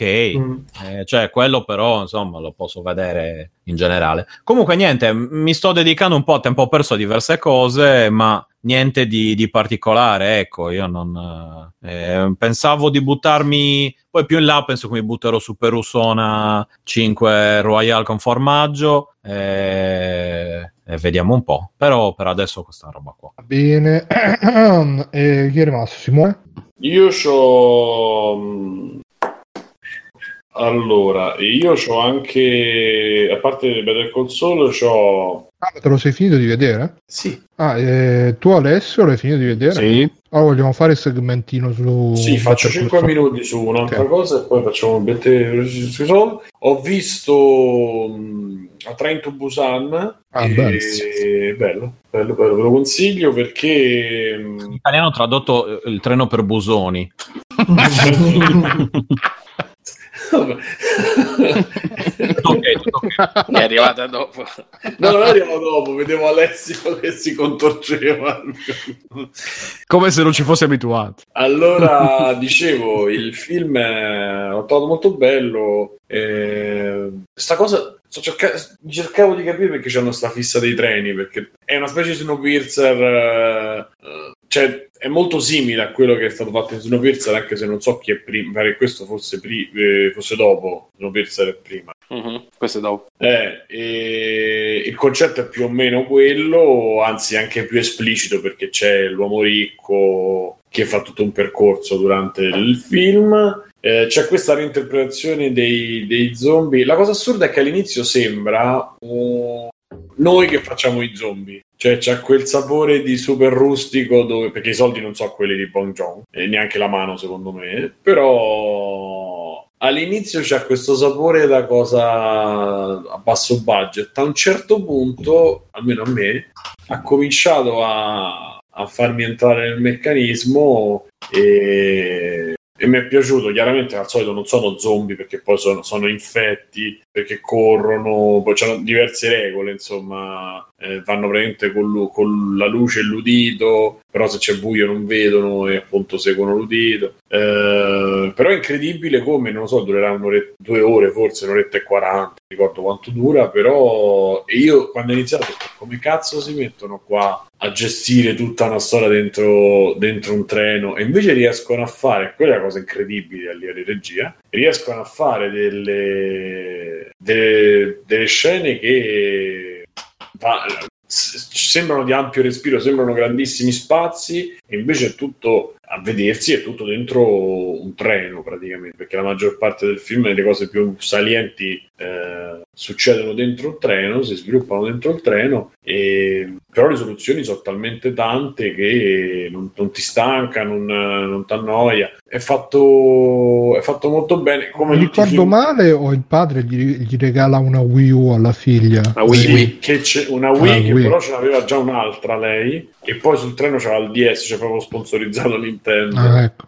infatti. sì sì sì. E... però insomma l'ho trovato come il film di genere poi spesso fa magari c'è tutto un, un super sottotesto. Credo che in, Co- in Corea si sentano molto delle determinate tematiche. E- però insomma è abbastanza universale e da un certo punto di vista è anche abbastanza elementare perché te lo, sp- te lo sputa un po' in faccia il messaggio. Ma vedere determinate cose, la bambina che fa due o tre scene molto belle, secondo me, la figlia e loro. E poi qui c'è per la prima volta che io ric- abbiamo riconosciuto c'è un maschio maschio perché il quello con la ragazza incinta è super maschione, super eh, grosso, super, eh? Il Chang lui. Eh, sì, sì, sì, beh, un po' Chang eh, e con la compagna incinta, bellissima. Che c'ha, c'ha la faccia come la regione. più o meno. Esatto. E quindi, vabbè, insomma, continuando questo percorso nel, nel cinema coreano, anche perché poi parlano, hanno annunciato un 2 e c'è un prequel che è uscito tipo fatto a cartone. C'è un cartone animato, sì. Eh, che mi volevo recuperare. Vi consiglio sempre Cinefax, ragazzi, il podcast perché so veramente. C'hanno tutte queste chicchette, più i consigli mentre parlano. Ve lo consiglio perché poi, vabbè, gli ospiti ogni tanto magari sono un po' così, però in generale merita tanto il podcast. E tirano fuori un botto di titoli eh, che non gli stai appresso. E basta, se volete andare su Call Saul, se vuoi continuo intanto su Call Saul. eh, Eh, no, prima volevo fare un secondo pure io un extra che molto veloce. Eh, volevo consigliarvi il canale YouTube Modern Vintage Gamer o Gaming, che praticamente è un canale pure questo che si occupa di robe retro gaming. eh, e a differenza di tanti altri lo fa con un po' più di ritmo, quindi un po' come Late Beat Guy, che secondo me è il top, anche lui non è male, e soprattutto mi ha fatto scoprire un sacco di robe di emulatori che ignoravo perché ultimamente non la seguo più di tanto la scena, quindi scoperto che esistono, che gli emulatori Xbox eh, hanno cominciato a funzionare, che anche quelli Dreamcast eh, niente male, poi ti faceva vedere che gli emulatori PlayStation eh, correggono dei difetti della grafica originale PlayStation, tutte robe molto fighe, lui poi è molto preparato anche da un punto di vista tecnico. Fa vedere in un video che praticamente ha, ha convertito Heart of Darkness, il gioco di Eric Chai per uh, la PlayStation 1, per chi se lo ricorda, quello con il ragazzino con i capelli rossi che deve andare a ritrovare il cane. Il seguito spirituale orribile. di... Esatto. Il seguito spirituale di... eh, back, back, sì, Back to World. the Future. Ciao, Another World. esatto. E, e praticamente mi ha fatto scoprire che esiste questo programma che si chiama Ode, che l'ha ricrea- eh, praticamente c'è stato uno che ha preso Art of Darkness e l'ha rifatto tutto in codice open source e quindi si può giocare anche sui PC recenti recuperando un'immagine ISO del, del gioco originale per i dati, la grafica e tutto quanto. Ed esiste anche una, una roba simile però fatta con Outrun, si chiama Cannonball che ehm, praticamente un- sempre ti prendi questo Cannonball, ti prendi la ROM di Outrun, le mischi insieme e praticamente puoi giocare Outrun però in eh, 16 noni a 60 fps e dai, sono tutte queste robe un- fighe che se seguite sto canale ce ne stanno assai, quindi ve lo consiglio. E niente, vai, vai Simone. Allora adesso Io intanto, vi, di... io intanto vi saluto vai. allora, visto che ne approfitto break, eh, vi saluto prima di Better Call Saul. Ciao, fa. Ciao. Ciao. Ciao, ragazzi. Ciao ciao, alla prossima. E sì, allora adesso parliamo di Better Call Saul, facciamo spoiler libero così chi non se l'è visto chi- mandate i bambini a letto.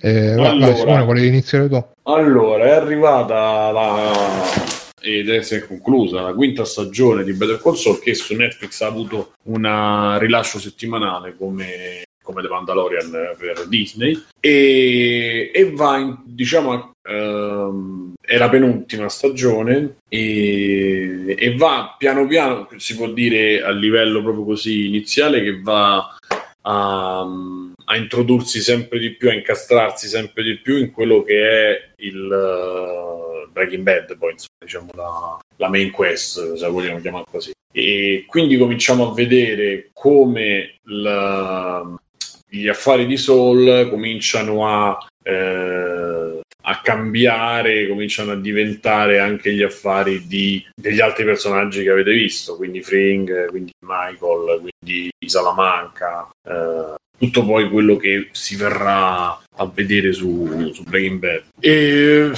che, che- che devo dire? Io allora ho trovato, l'ho trovata forse la più bella. Tra, tra quella prima e questa, forse la più bella perché è un po' facile perché quando cominci a mettere i gangsta, quando cominci a mettere un po' la droga, se cominci a mettere determinate eh, situazioni è più facile.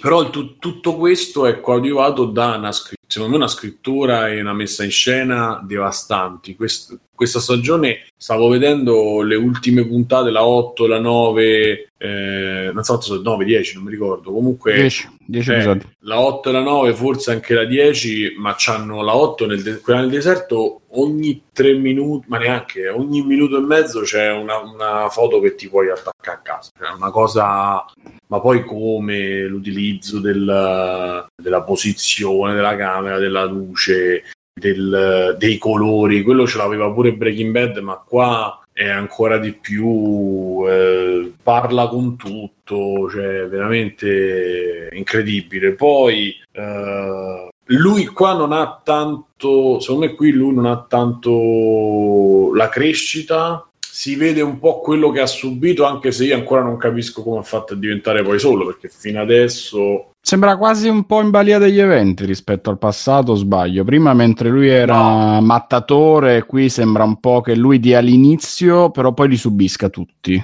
O tutti, o in gran parte di, Mm. In verità subisce solo quando rischia la vita, però lui, lui ci si- in verità ci si mette fino alla fine, fino all'ultimo, perché anche quando c'ha la possibilità di uscirne eh, con eh, Lalo che gli dice vabbè ok mi trovo un'altra persona, lui ci, ci spara il, prezzo e ci va. Dopo che è andato- Ma lui ci si mette sempre, è sempre quello che avvia, però sembra subire dopo perché poi gli si ritorce contro eh, l'essersi offerto con Salamanca, No, l'esporsi, il dire la verità a. Cli- a a Kim, eh, sono tutte varie cose che lui crede di saper controllare e che poi dopo... Sì, però guarda, io ho, mh, ho invece c'ho un parere a me è veramente scesa la serie questa stagione perché non so se avete sentito il messaggio audio. Eh, l'avevo iniziato, però poi non No. ho fatto in tempo a sentirlo tutto, ho sentito solo per l'inizio. me, eh, per me me- sta veramente diventando un'americanata spacconata come è diventata Breaking Bad perché come Breaking Bad era iniziato che voleva essere l'uomo normale che si ingegna e, e vediamo l'uomo normale nelle situazioni straordinarie però sempre mantenendo la sua aura di normalità che poi però piano piano è diventato super narcos ah io sono Heisenberg eh, sono quello che viene a bussare eh. e qua pure era iniziata con eh, la, la storia di Saul del fratello de- de- la relazione con Kim eh, l'avvocatone lui che è un po' ehm, vuole fottere la società che lo, lo mette ai margini però al tempo stesso c'ha la tentazione di farne parte quest'ultima serie tutta sta roba vroom, tutto proprio,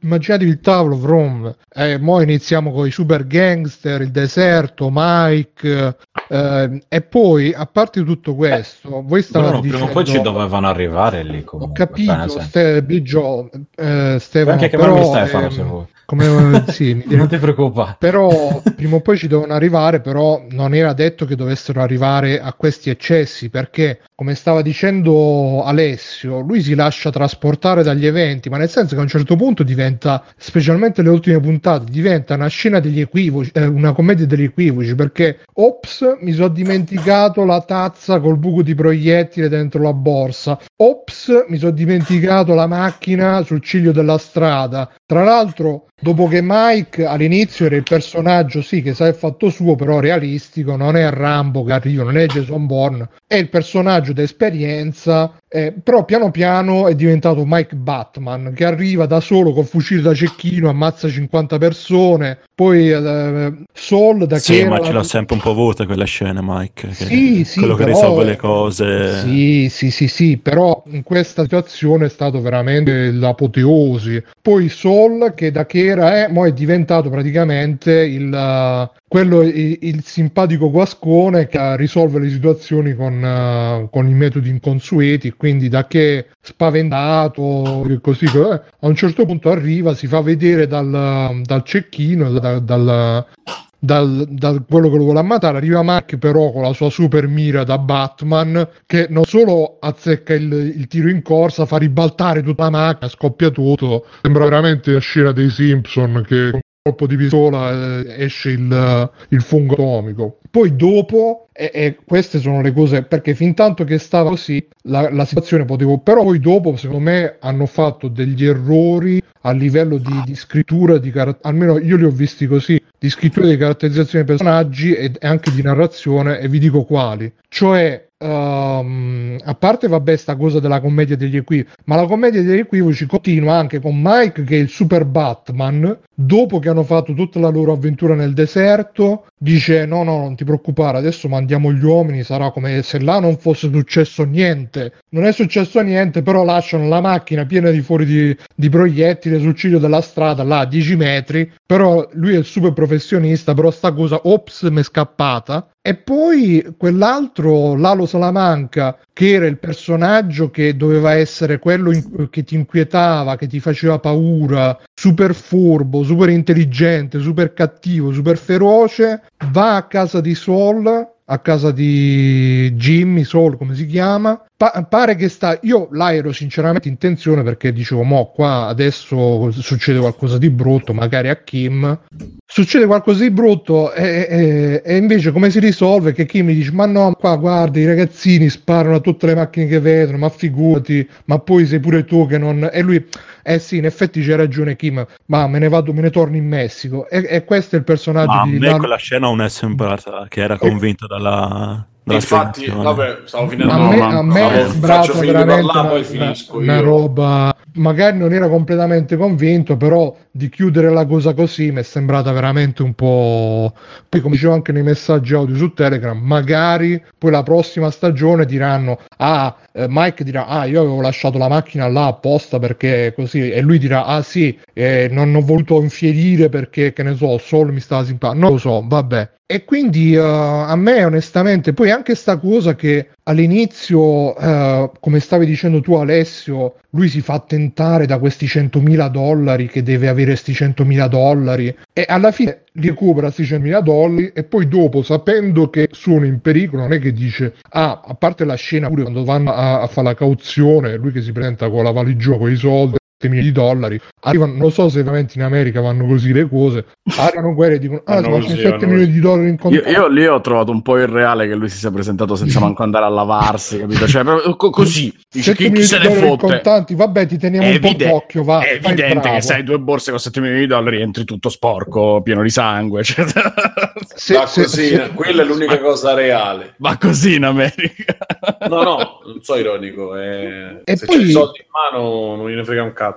E poi eh, c'è sto fatto che lui c'ha sto borsone con dentro 100.000 dollari, sa che è, è capitato in un guaio più grosso di lui, che cosa fa? Cioè, a me sarebbe sembrato più realistico che dicevo prendiamo i soldi, scappiamo, ce ne andiamo. No, che fanno? Si vanno a fare la serata in albergo, come se niente fosse, e poi dopo eh, diventa e là ancora si vede questa tendenza secondo me a diventare l'americanata spaccona che si vede che arriva Kim e dice dai adesso facciamo il nuovo colpo ci smerdiamo a quello e ci facciamo sette quanti cazzo di milioni di dollari si devono fare e facciamo e- cioè veramente da che era una roba tipo ah che cazzo chissà se riusciamo a pagare l'affitto alla fine del mese mo diventa no abbiamo 100.000 dollari che, che ce ne facciamo? Ce ne facciamo un cazzo vogliamo 4 milioni di dollari quanti cazzo milioni di dollari sono dobbiamo pure fa- mandare all'aria l'avvocato. quindi mi mi state dicendo che è diventato il soul della serie dopo cin- solo 5 stagioni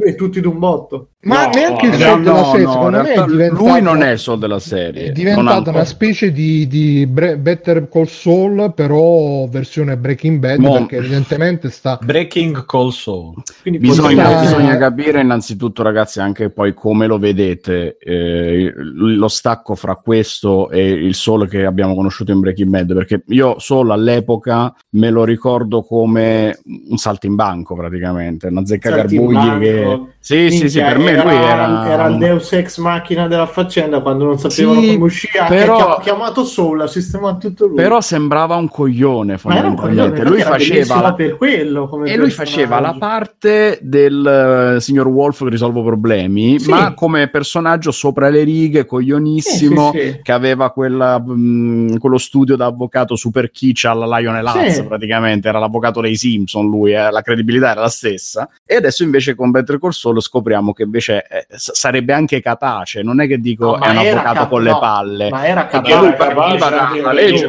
studiata, ma è sempre cap- stato uno capace in realtà di fare le furbate, di trovare lo sgamo, di fare la finta e riuscire a salvare Ma in realtà quel non modo so lì. da- Vabbè, cioè, ma qua ti fanno capire che, che Sol è un personaggio, è una facciata alla fine. Sì, è un po' la macchietta che lui si costruisce addosso per vivere in quel mondo lì una volta che si ritrova troppo invischiato nella criminalità, eccetera. Ma in realtà nasce da un'altra cosa, nasce da una sua vendetta personale contro la storia precedente col fratello, eccetera. Vabbè. Ehm, io non sono della stessa idea di Bruno, anche se capisco il problema, nel senso, anche per me Breaking Bad non è la più bella serie che l'umanità abbia mai visto. Viene chiamata così da chi ha visto solo quella serie, alla fine, per come la vedo io. Breaking Bad è una bella serie, è bellissima, grandissima televisione, tutto quello che volete, ma con i suoi problemi e con le sue esagerazioni, perché Breaking Bad sono d'accordo, d'accordissimo con Bruno, che a un certo punto inizia ad alzare sempre di più il tiro esagerare, perché a un certo punto decidono che lui deve diventare il cattivo, che ce l'ha sempre una, che riesce sempre a salvarsi, ed è anche meglio di, di Batman e Superman messi assieme, di MacGyver a fare gli esplosivi, eccetera, eccetera.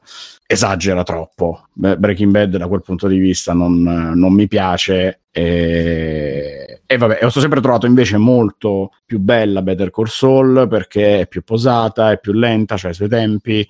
eh, secondo me è scritta meglio, anche registicamente, eccetera. Come diceva prima Simone, fotografia della Madonna, inquadrature bellissime, studiate. È, è- è tutta un'altra cosa a livello artistico.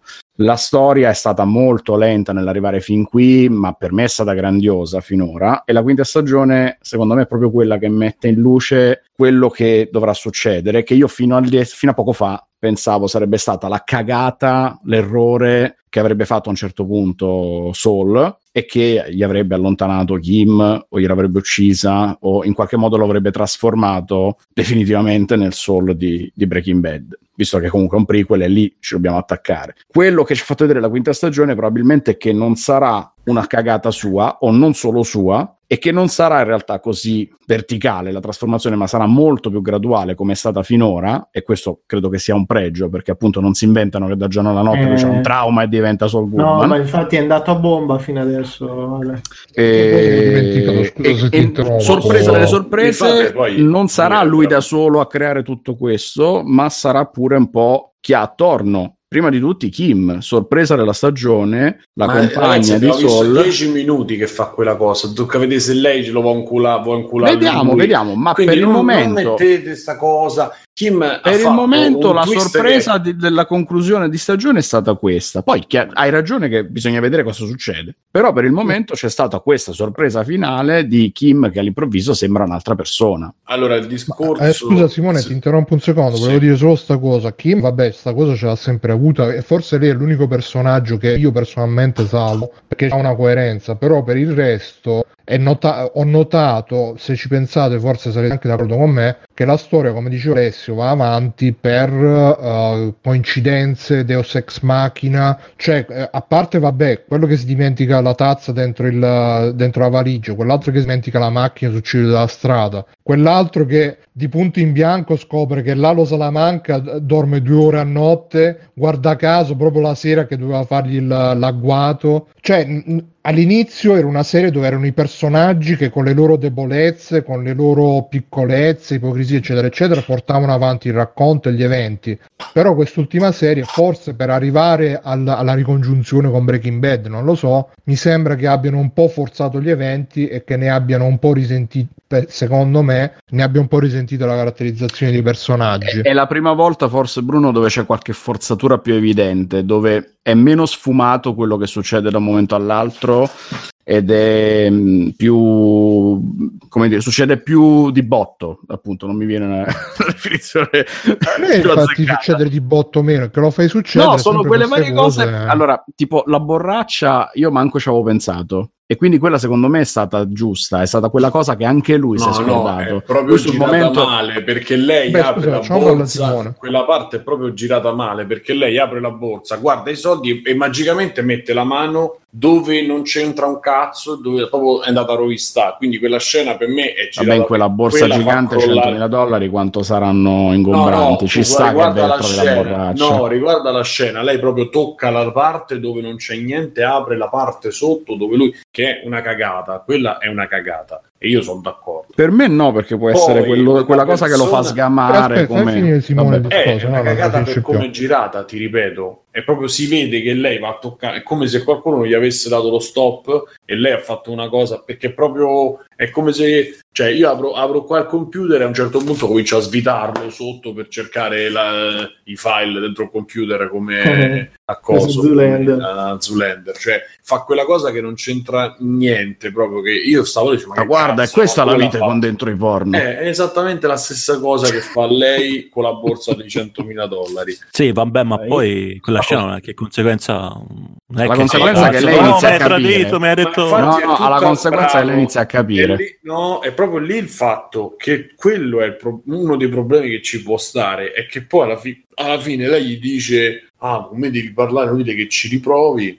Perché? Perché lei dal canto suo in- in- si fa il conto e dice: Io sono andato da là, l'ho fatto finta di niente, anche se lui l'ha saputo, e quindi io non gli posso dire ok. Però quello che ho trovato buono io di, di scrittura non è stato quello perché commentare cioè la trama su ste cose come Breaking Bad secondo me non è eh, ci porta sempre allo stesso risultato perché comunque quando tu devi andare a fare una roba gangsta e- o, o devi andare a fare quel tipo di situazione là eh, ci può stare il Deus Ex Machina perché poi alla fine tocca vedere anche cioè aspetta torniamo indietro. Qu- la scena che, di cui ti lamentavi prima Bruno del, de- della macchina di lui che arriva a casa de, de Sol e che li minaccia secondo me il fulcro di quella scena non è che lui creda alla fine della macchina, ma che lei lo mette di fronte al fatto che lui non si può fidare di nessuno e che automaticamente lui dice io cazzo qua sono scoperto e quindi ognuno fa come cazzo gli pare. Ed è lui abbandona l'idea della, della, della macchina, cioè non gliene frega più un cazzo di quello perché ci ha avuto i soldi, quello sta lì e dice sì, effettivamente io sono di fronte al fatto che io non ho nessuno di so, il grande capo di sto cazzo e non ho nessuno di cui fidarmi. E non ce l'ha talmente tanto che quello lo incula pure dopo. Poi pure questa cosa che tu dici ah questo scopre, pure che scopre che questo non dorme la notte, è solo una cosa peggiore, non è che cambia niente ai fini della cosa. Mi dirai che fare quel piano ridicolo dove devi accend- accendi la pentola, quello che accende la pentola e c'è sta quello che è il, il bombolo della situazione che pia schiaffone sempre che dice oh ho acceso la pentola. E poi dice ma che cazzo sta di cioè quella è una situazione paradossale che non c'ha senso oppure della gente questi sono i più hai visto quando Fring dice quelli sono persone bravissime che fanno come cazzo dice sono specializzati. Questo ti lascia tutto aperto e tu prendi in 5 andate sotto non vi rendete conto che se uno deve scappare cioè me ne rendo conto io che sono ritardato cioè. Ma se uno deve scappare lascia tutto aperto evidentemente e infatti manco lo finisci di pensare e, e quello che viene inculato. Questo cioè, dico,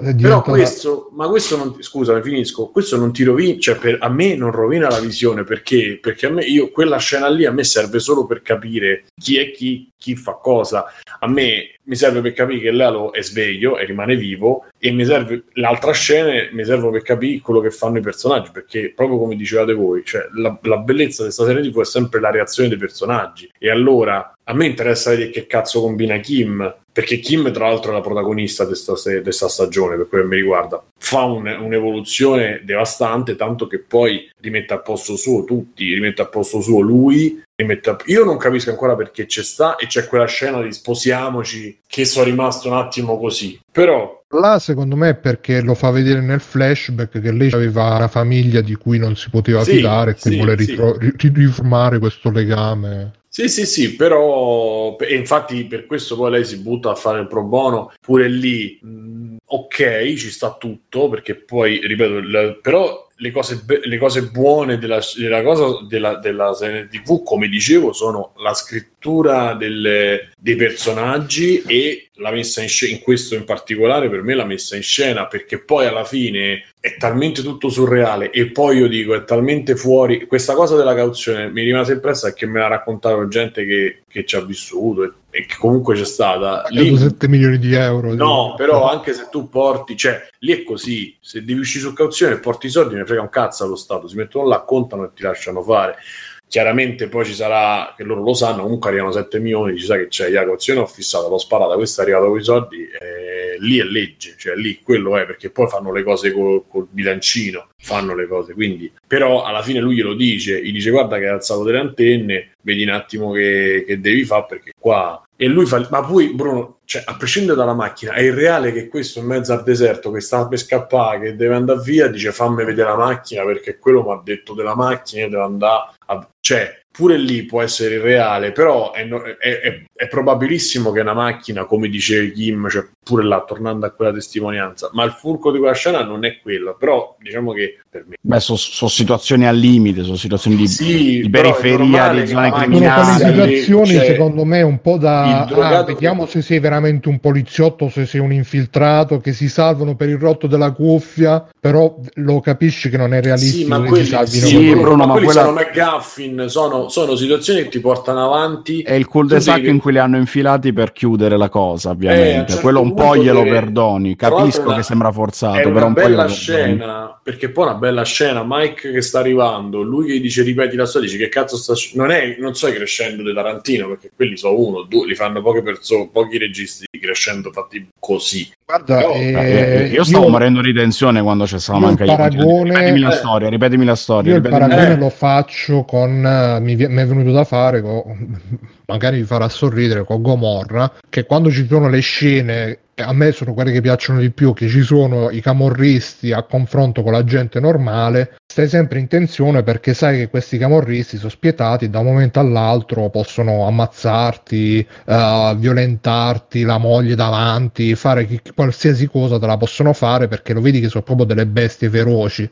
Allora sto Lalo la Salamanca fino a quel momento ci aveva avuto un po' quest'aura, quest'aura che sì, i baffetti da sparviero, il sorrisino, però se lo fa incazzati ti, ti combina male, ti rovina male. A me quella scena, quando è andato là e si è conclusa così con eh, ma no, ma guarda che uh, sì, sarà anche come di tu che si rende conto che però mi ha dato l'idea di essere tra virgolette più civilizzato di quello che io pensavo, perché pensavo che fosse una persona che se poco poco gli, gli, gli fai gli metti una mosca al naso ti inguaia e invece si è visto che lui alla Ma perché? fine Perché lui lo poteva pure inguagliare, ma poi rimaneva, lasciava. Rimaneva fottuto, in Rimaneva quel momento fottuto, non, se uno non trovi gli conveniva. Che si vende, cioè anche a livello di In quel di- momento lui sapeva che questo esatto. aveva rischiato Questo- il culo. Esatto, non esclude questo il fatto che poi lui poi torni a cercare di vendicarsi. Eh, fino Tanto che adesso in Breaking eh, Bad, e poi mi ha passato un articolo Alessio, infatti in Breaking Bad viene nominato Lalo e glielo dice proprio Eh, quella è un'altra cosa che volevo dire. Eh,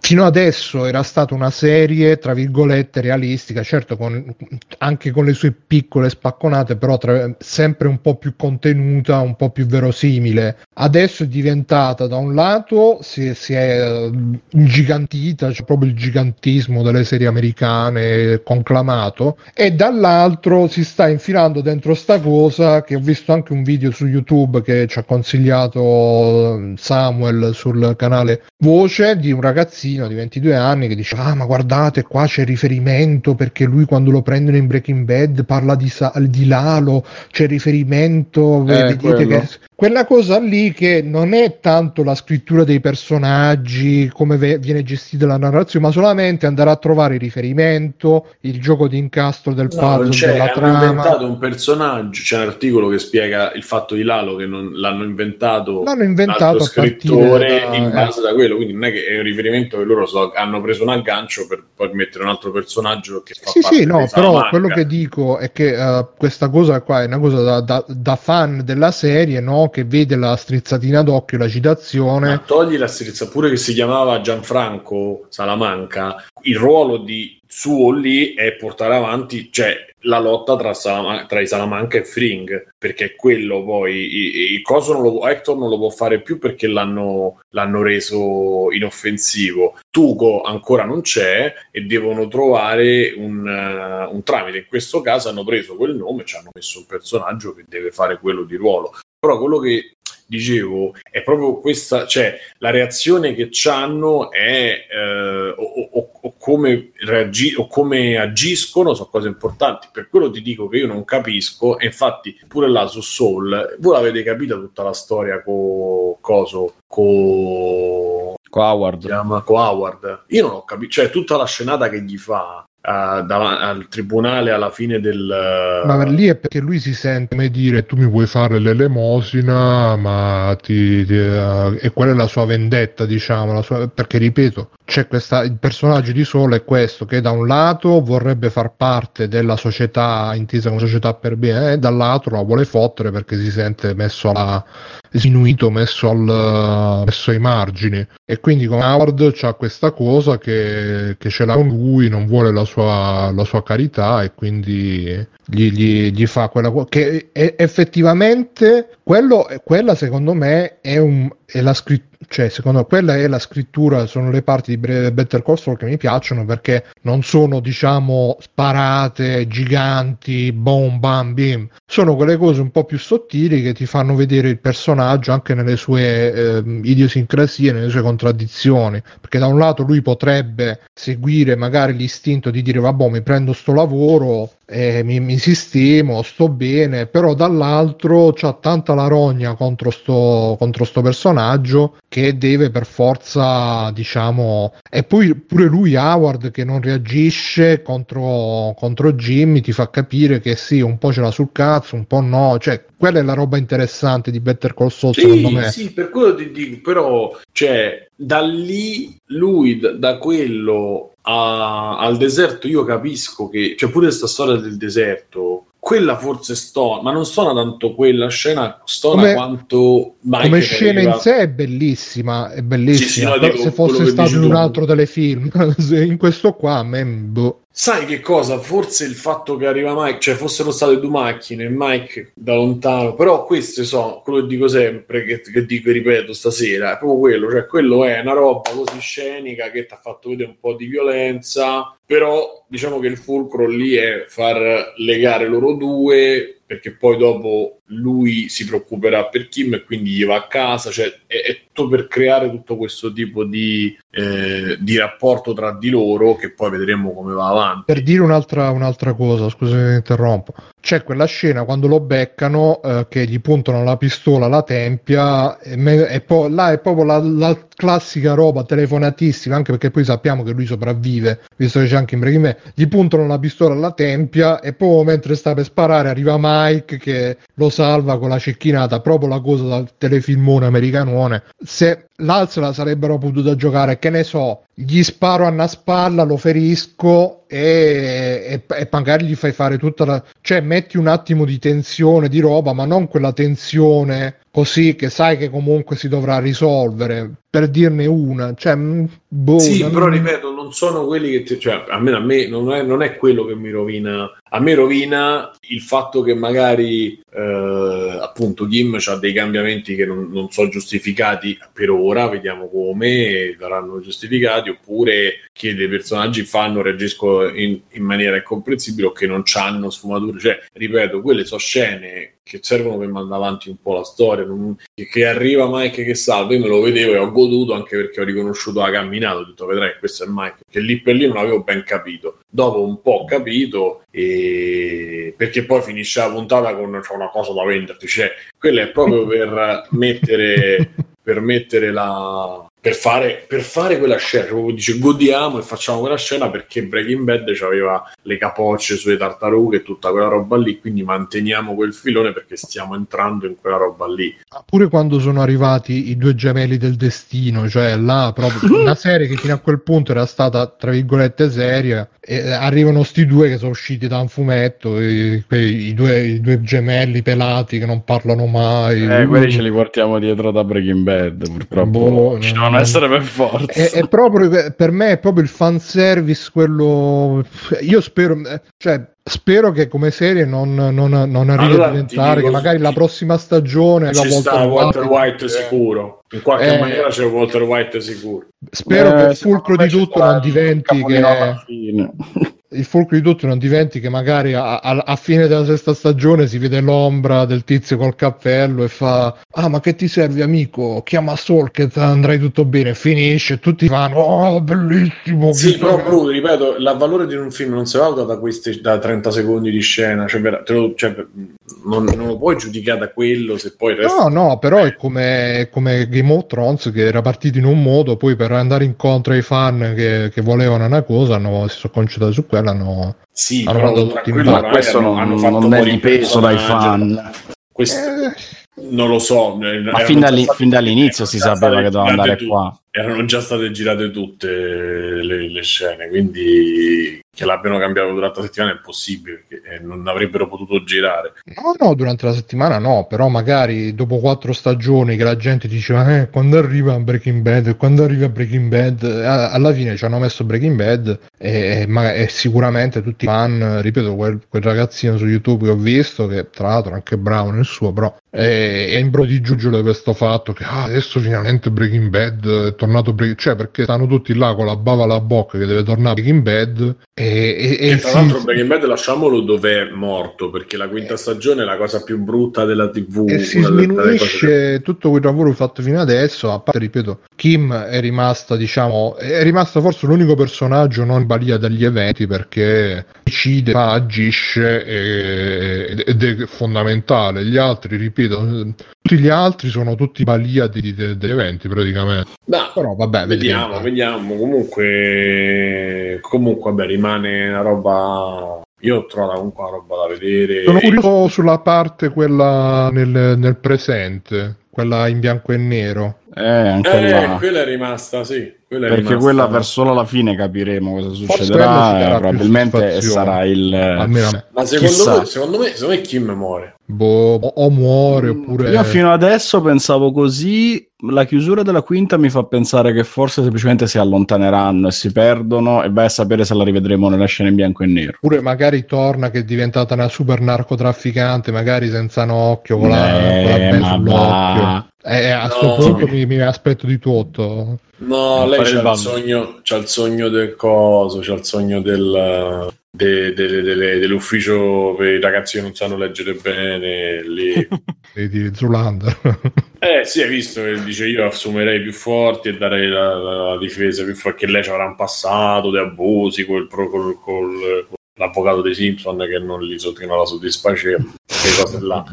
E quindi, però è sempre bello appunto, le cose sono belle come le vive, come la... e su alcune cose sono sbrigativi, su alcune cose cioè, l'hanno gestita un po' così. A me proprio, a me è piaciuto per quello che ho visto. Era un po', sicuramente può essere che è stato un po' gratuito, però non- ripeto, pure tutta la scena dentro la casa che poteva essere gestita in maniera molto più raffinata dentro la casa di, di Salamanca. Però che sì. Metal Gear Lalo. No, ma poi quello che arriva prendiamo il mercato dei, moto- dei dei motociclisti. Stavo dicendo, ma come il mercato? Cioè, Sì, pure quella è un'altra roba molto americana per me. Cioè, allora tu cosa, cosa puoi fare per me? Ah, espando il business, prendiamoci i motociclisti, li facciamo. Cioè, molto. Sì, ma motociclisti saranno Ma- 300 ma persone. cioè- lì secondo me lo però- dice perché per non farsi per stare nella parte perché quel personaggio lo, lo capisce che non ci vuole stare lì Mm, Eh, certo, certo, certo. Cioè, però che lui vuole via capo. vita, vuole Eh, smettere. ma questo è il No, capo lì di tutti. deve stare al gioco Non lo so, ma è il capo di tutti che gli regalano le Ferrari così mentre prende le salsicce gli dici prendiamo i motociclisti, c'era il capo di tutti, ce lo senti. Eh beh, ragazzi, qua, qua bisognerebbe conoscere un po' meglio la situazione tra confine Stati Uniti e Messico per dire quanto può essere verosimile questo. No, ma quindi- io mi aspetto, sì, sì, però io quanti i motociclisti nella, nella quanto saranno? Oddio, devi capire quanti cazzo sono, su che Eh, territorio quello sta 2000 parlando. persone. No, Eh, ma quello cioè- che volevo dire è che comunque alla fine si vede sempre sta cosa del narcotrafficante come il self-made man che pensa al business. eh, è una visione molto americana, secondo molto da americanone, spaccone. vabbè. Comunque, vabbè. Niente, io direi che abbiamo detto più o Basta. meno tutto. Se Sì, Sì, è anche altro- abbastanza fatto. è anche abbastanza Penso che sì. Va bene, e quindi free playing puntata 389, ricordatevi di donare eh, al servizio civile o a chi volete voi, mettiamolo nell'episodio A chi vi ispira fiducia, mettiamola così. al servizio civile, protezione del servizio civile. Ehm, io sono stato un Barbera, eh, come sono stati Simone, Ciao. Salamanca, e Lala Negozio, Ciao Bruno, ciao Don Bruno anzi. Better Call Mirko, Ciao ragazzi, ciao a tutti. Nacho Backsoft ciao e Kim Biggio. La, nostra, la nostra biondona. Esatto, adesso Eh, lei come nuovi, è sempre nuovi donna- capelli. Lei è veramente la donna da, no, da sposare, no? è una Ma regina. Kim, comunque ragazzi, Kim con la voce originale è una roba... Eh, sì. È una Kim- roba. è Kim.com, no? No, è incredibile. Lei ha quel tono di voce, con quel fisico, quella fisicità, cioè, mamma mia, Tra l'altro lei c'è anche in un paio di punti di VIP, eh, serie. bellissima. Ah. Bellissima ragazza, bellissima. Bella, bella, bella, bella. Va bene, ciao a tutti. Ciao, ciao. Ciao. Ciao. Ciao, ciao ciao. ciao Conan, qual è il meglio della vita? Schiacciare i nemici, inseguirli mentre fuggono e ascoltare i lamenti delle femmine. Questo è bene. Ciao ragazzi, volete supportare Free Playing? Potete farlo andando su www.freeplaying.it e cliccando sul link di PayPal o su quello di Patreon. In più, Free Playing è anche affiliato a Amazon e riceve una piccola commissione sugli acquisti fatti tramite il banner Amazon presente sul sito. Ciao e grazie! Yo, Branchia, Escher, 2020, un'ottima annata. Ha, Io ascolto solo il podcast di Free Play, se non lo ascolti fate troppo napo sei. Chiacchiere in libertà, sui videogiochi e sui dintorni. Me lo ascolto e mi degusto dei buoni popcorni. C'è Simone cognome, ah, che si commuove, ah, pure guardando il film del Re Leone. C'è Bruno di noi. La faccia non mostra, ma se tu lo vedi viene ucciso tipo cosa nostra. C'è pure Alessio Vita da negozio. Se vede la Madonna, lui diventa Smash Brosio. C'è Backsoft che dice due parole, poi ti smonta Pigio, ti emula anche la tipa e se la monta. Il maestro Mirko dice ciao a tutti i ragazzi, ma poi mentre parla disegna i cazzi.